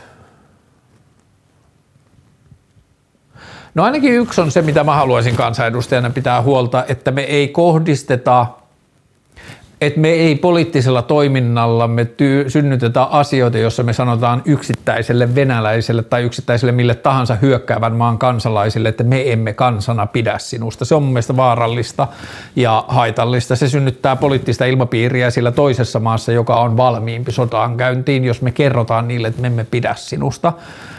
Ja mun mielestä on yksisilmäistä sanoa, että venäläisen, venäläinen, Venäjän, venäläinen kansalainen on vastuussa siitä, mitä Ukrainassa tapahtuu. Silloin me kun unohdetaan, tai sellainen ihminen, joka väittää niin, niin, sillä, niin kuin, esimerkiksi ihminen, joka on kasvanut uskonnollisessa yhteisössä, niin sillä ainakin pitäisi olla työkaluja ymmärtää siitä, että todellisuus, joka sillä on, on tulos siitä, mitä sille väitetään. Ja jos miettii jotakin Venäjää, jossa on ollut lähes diktaattorimainen meininki viimeiset 20 vuotta ja median toiminnan vapauksia on rajoitettu ja ää, niin kuin kaikki tietyllä tavalla viestintä on ollut poliittisesti värittäytynyt ja muuta, niin mitkä on oikeasti niin kuin kuinka rajalliset mahdollisuudet on yksittäisillä Venäjän kansalaisilla ymmärtää kaikki se monimutkaisuus Ukrainan tilanteessa, ymmärtää edes, että siellä on vittu sota, eikä joku, joku sotilaallinen erikoisoperaatio, ja niin kuin löytää työkaluja ja ymmärrystä tuomita se jotenkin näkyvällä tavalla, niin sitten mun mielestä korkeillakin – poliittisilla tasoilla Suomessa on nyt syyllistytty siihen, että ollaan niin kuin silleen venäläisvihamielisiä tai venäläisvastaisia tai sellaisia, että se ainakin venäläiselle kansalaiselle, kun se vielä tulee heille heidän mediansa värittämänä, mitä Suomessa tai muissa länsimaissa puhutaan, niin se voi näyttäytyä tosi vitun vihamieliseltä ja se on musta pelottavaa ja se on niin kuin pitkässä aikavälissä kestämätöntä. Niin just nyt mä en osaa sanoa, että miten mä ratkaisen Ukrainan kriisin huomenna, mutta ainakaan me ei, meidän ei pidä pahentaa sitä tilannetta syöttämällä venäläisille kansalaisille sitä käsitystä, että me, me emme pidä sinusta sen takia, mitä valtiosi tekee. Mistä leikata? Varmaan helpoin leikkaamisen kohde on niin kuin se tapa, miten me ollaan järjestetty yhteiskunnan toiminta, niin kuin kansalaisen ja yhteiskunnan väliset suhteet. Et meillä on ihan saatanasti niin kuin virkamieskoneistoa tai infrastruktuuria tai järjestelmiä tai virastoja tai konttoreita, joita pystytään automatisoimaan, jossa järkevät järjestelmät mahdollistaa sen, että kun ihminen menee hakemaan toimeentulo hakemusta, niin sen pankkitilit on tässä ja sen verokortit on tässä ja bla bla, bla sen kaikki tiedot on saatavilla ja se voi laittaa ne ja kone sanoo hyvä, joo, ja sitten se raha on saman tien tilillä. Me pystytään automatisoimaan ihan hirveästi asioita, johon me ollaan opittu käyttämään tosi paljon ihmisiä. Se on selkeä niin kuin säästökohde, että me uudelleen organisoidaan sitä, miten yhteiskunta tai yhteisö toimii. Ää, mistäs muuta voi säästää? Mä uskon, että pitkällä välillä maanpuolustus, koska mä en tiedä kuinka iso maanpuolustus se on kuitenkin vain jotain prosentteja, niin sillä, nyt ei ole, sillä ole enemmän merkitystä mun mielestä kulttuurisena tai poliittisena ilmiönä kuin taloudellisena ilmiönä, mutta maanpuolustuksesta varmasti pystytään säästämään pitkällä aikavälillä. Ää, mistä muusta voidaan leikata? Menestyvien yritysten tukijärjestelmistä. Ää, tai yrit, mun mielestä on hyvä, että valtio tukee, tukee yrityksiä, joissa on potentiaalia, jotka ovat kaatumassa, niin sellaisessa tilanteessa mun mielestä valtiolla on järkevää pelastaa niitä tai auttaa esimerkiksi yrityksiä vaikeiden vaiheiden läpi niin, että siitä vaikeasta vaiheesta ei seuraa yksittäisille työntekijöille kohtuuttomia vaikeuksia, esimerkiksi niin kuin irtisanoutumisia, jossa työntekijälle olisi käyttöä pitkässä aikavälissä, mutta se joudutaan vain hetken vuoksi irtisanomaan, niin tällaisissa tilanteissa valtion tuille tai varsinkin valtion lainoille olisi mun mielestä käyttöä, mutta että on varmasti paljon valtion yrityksille tuottavia tukia, missä voidaan leikata. Sitten tietyllä tavalla rikkaiden verotusten kiristämisessä tai meidän hyvin toimeentulevien verotuksen kiristämisessä, niin sitähän voidaan ehkä kutsua Mm, sitä voi tietyllä tavalla kutsua leikkaamiseksi, koska sitten valtiolla olisi enemmän rahaa ja sitten valtion rahan kuluttamisesta voidaan miettiä niin kuin eri tavalla. Mutta mistä muualta voitaisiin leikata?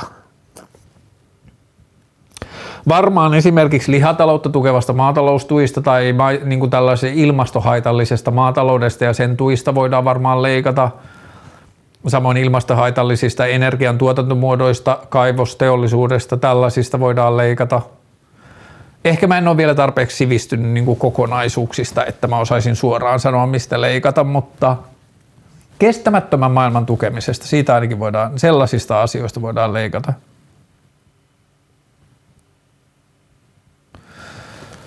Miksi vasemmisto? Mä oon aikaisemmin vastannut ehkä tähän myös, mutta että lyhyt vastaus on mulle se, että puolueista vasemmisto tuntuu olevan eniten se, joka lähtee siitä, että miten pidetään huolta siitä, joka ei pysty pitämään huolta itsestään ja sen jälkeen muut asiat. Niin se on varmaan niin kuin yksinkertaisin vastaus.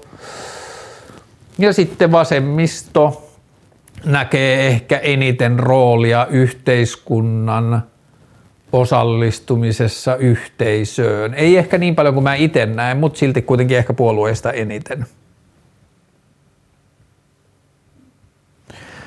Mistä asioista et tekisi kompromisseja? Öö,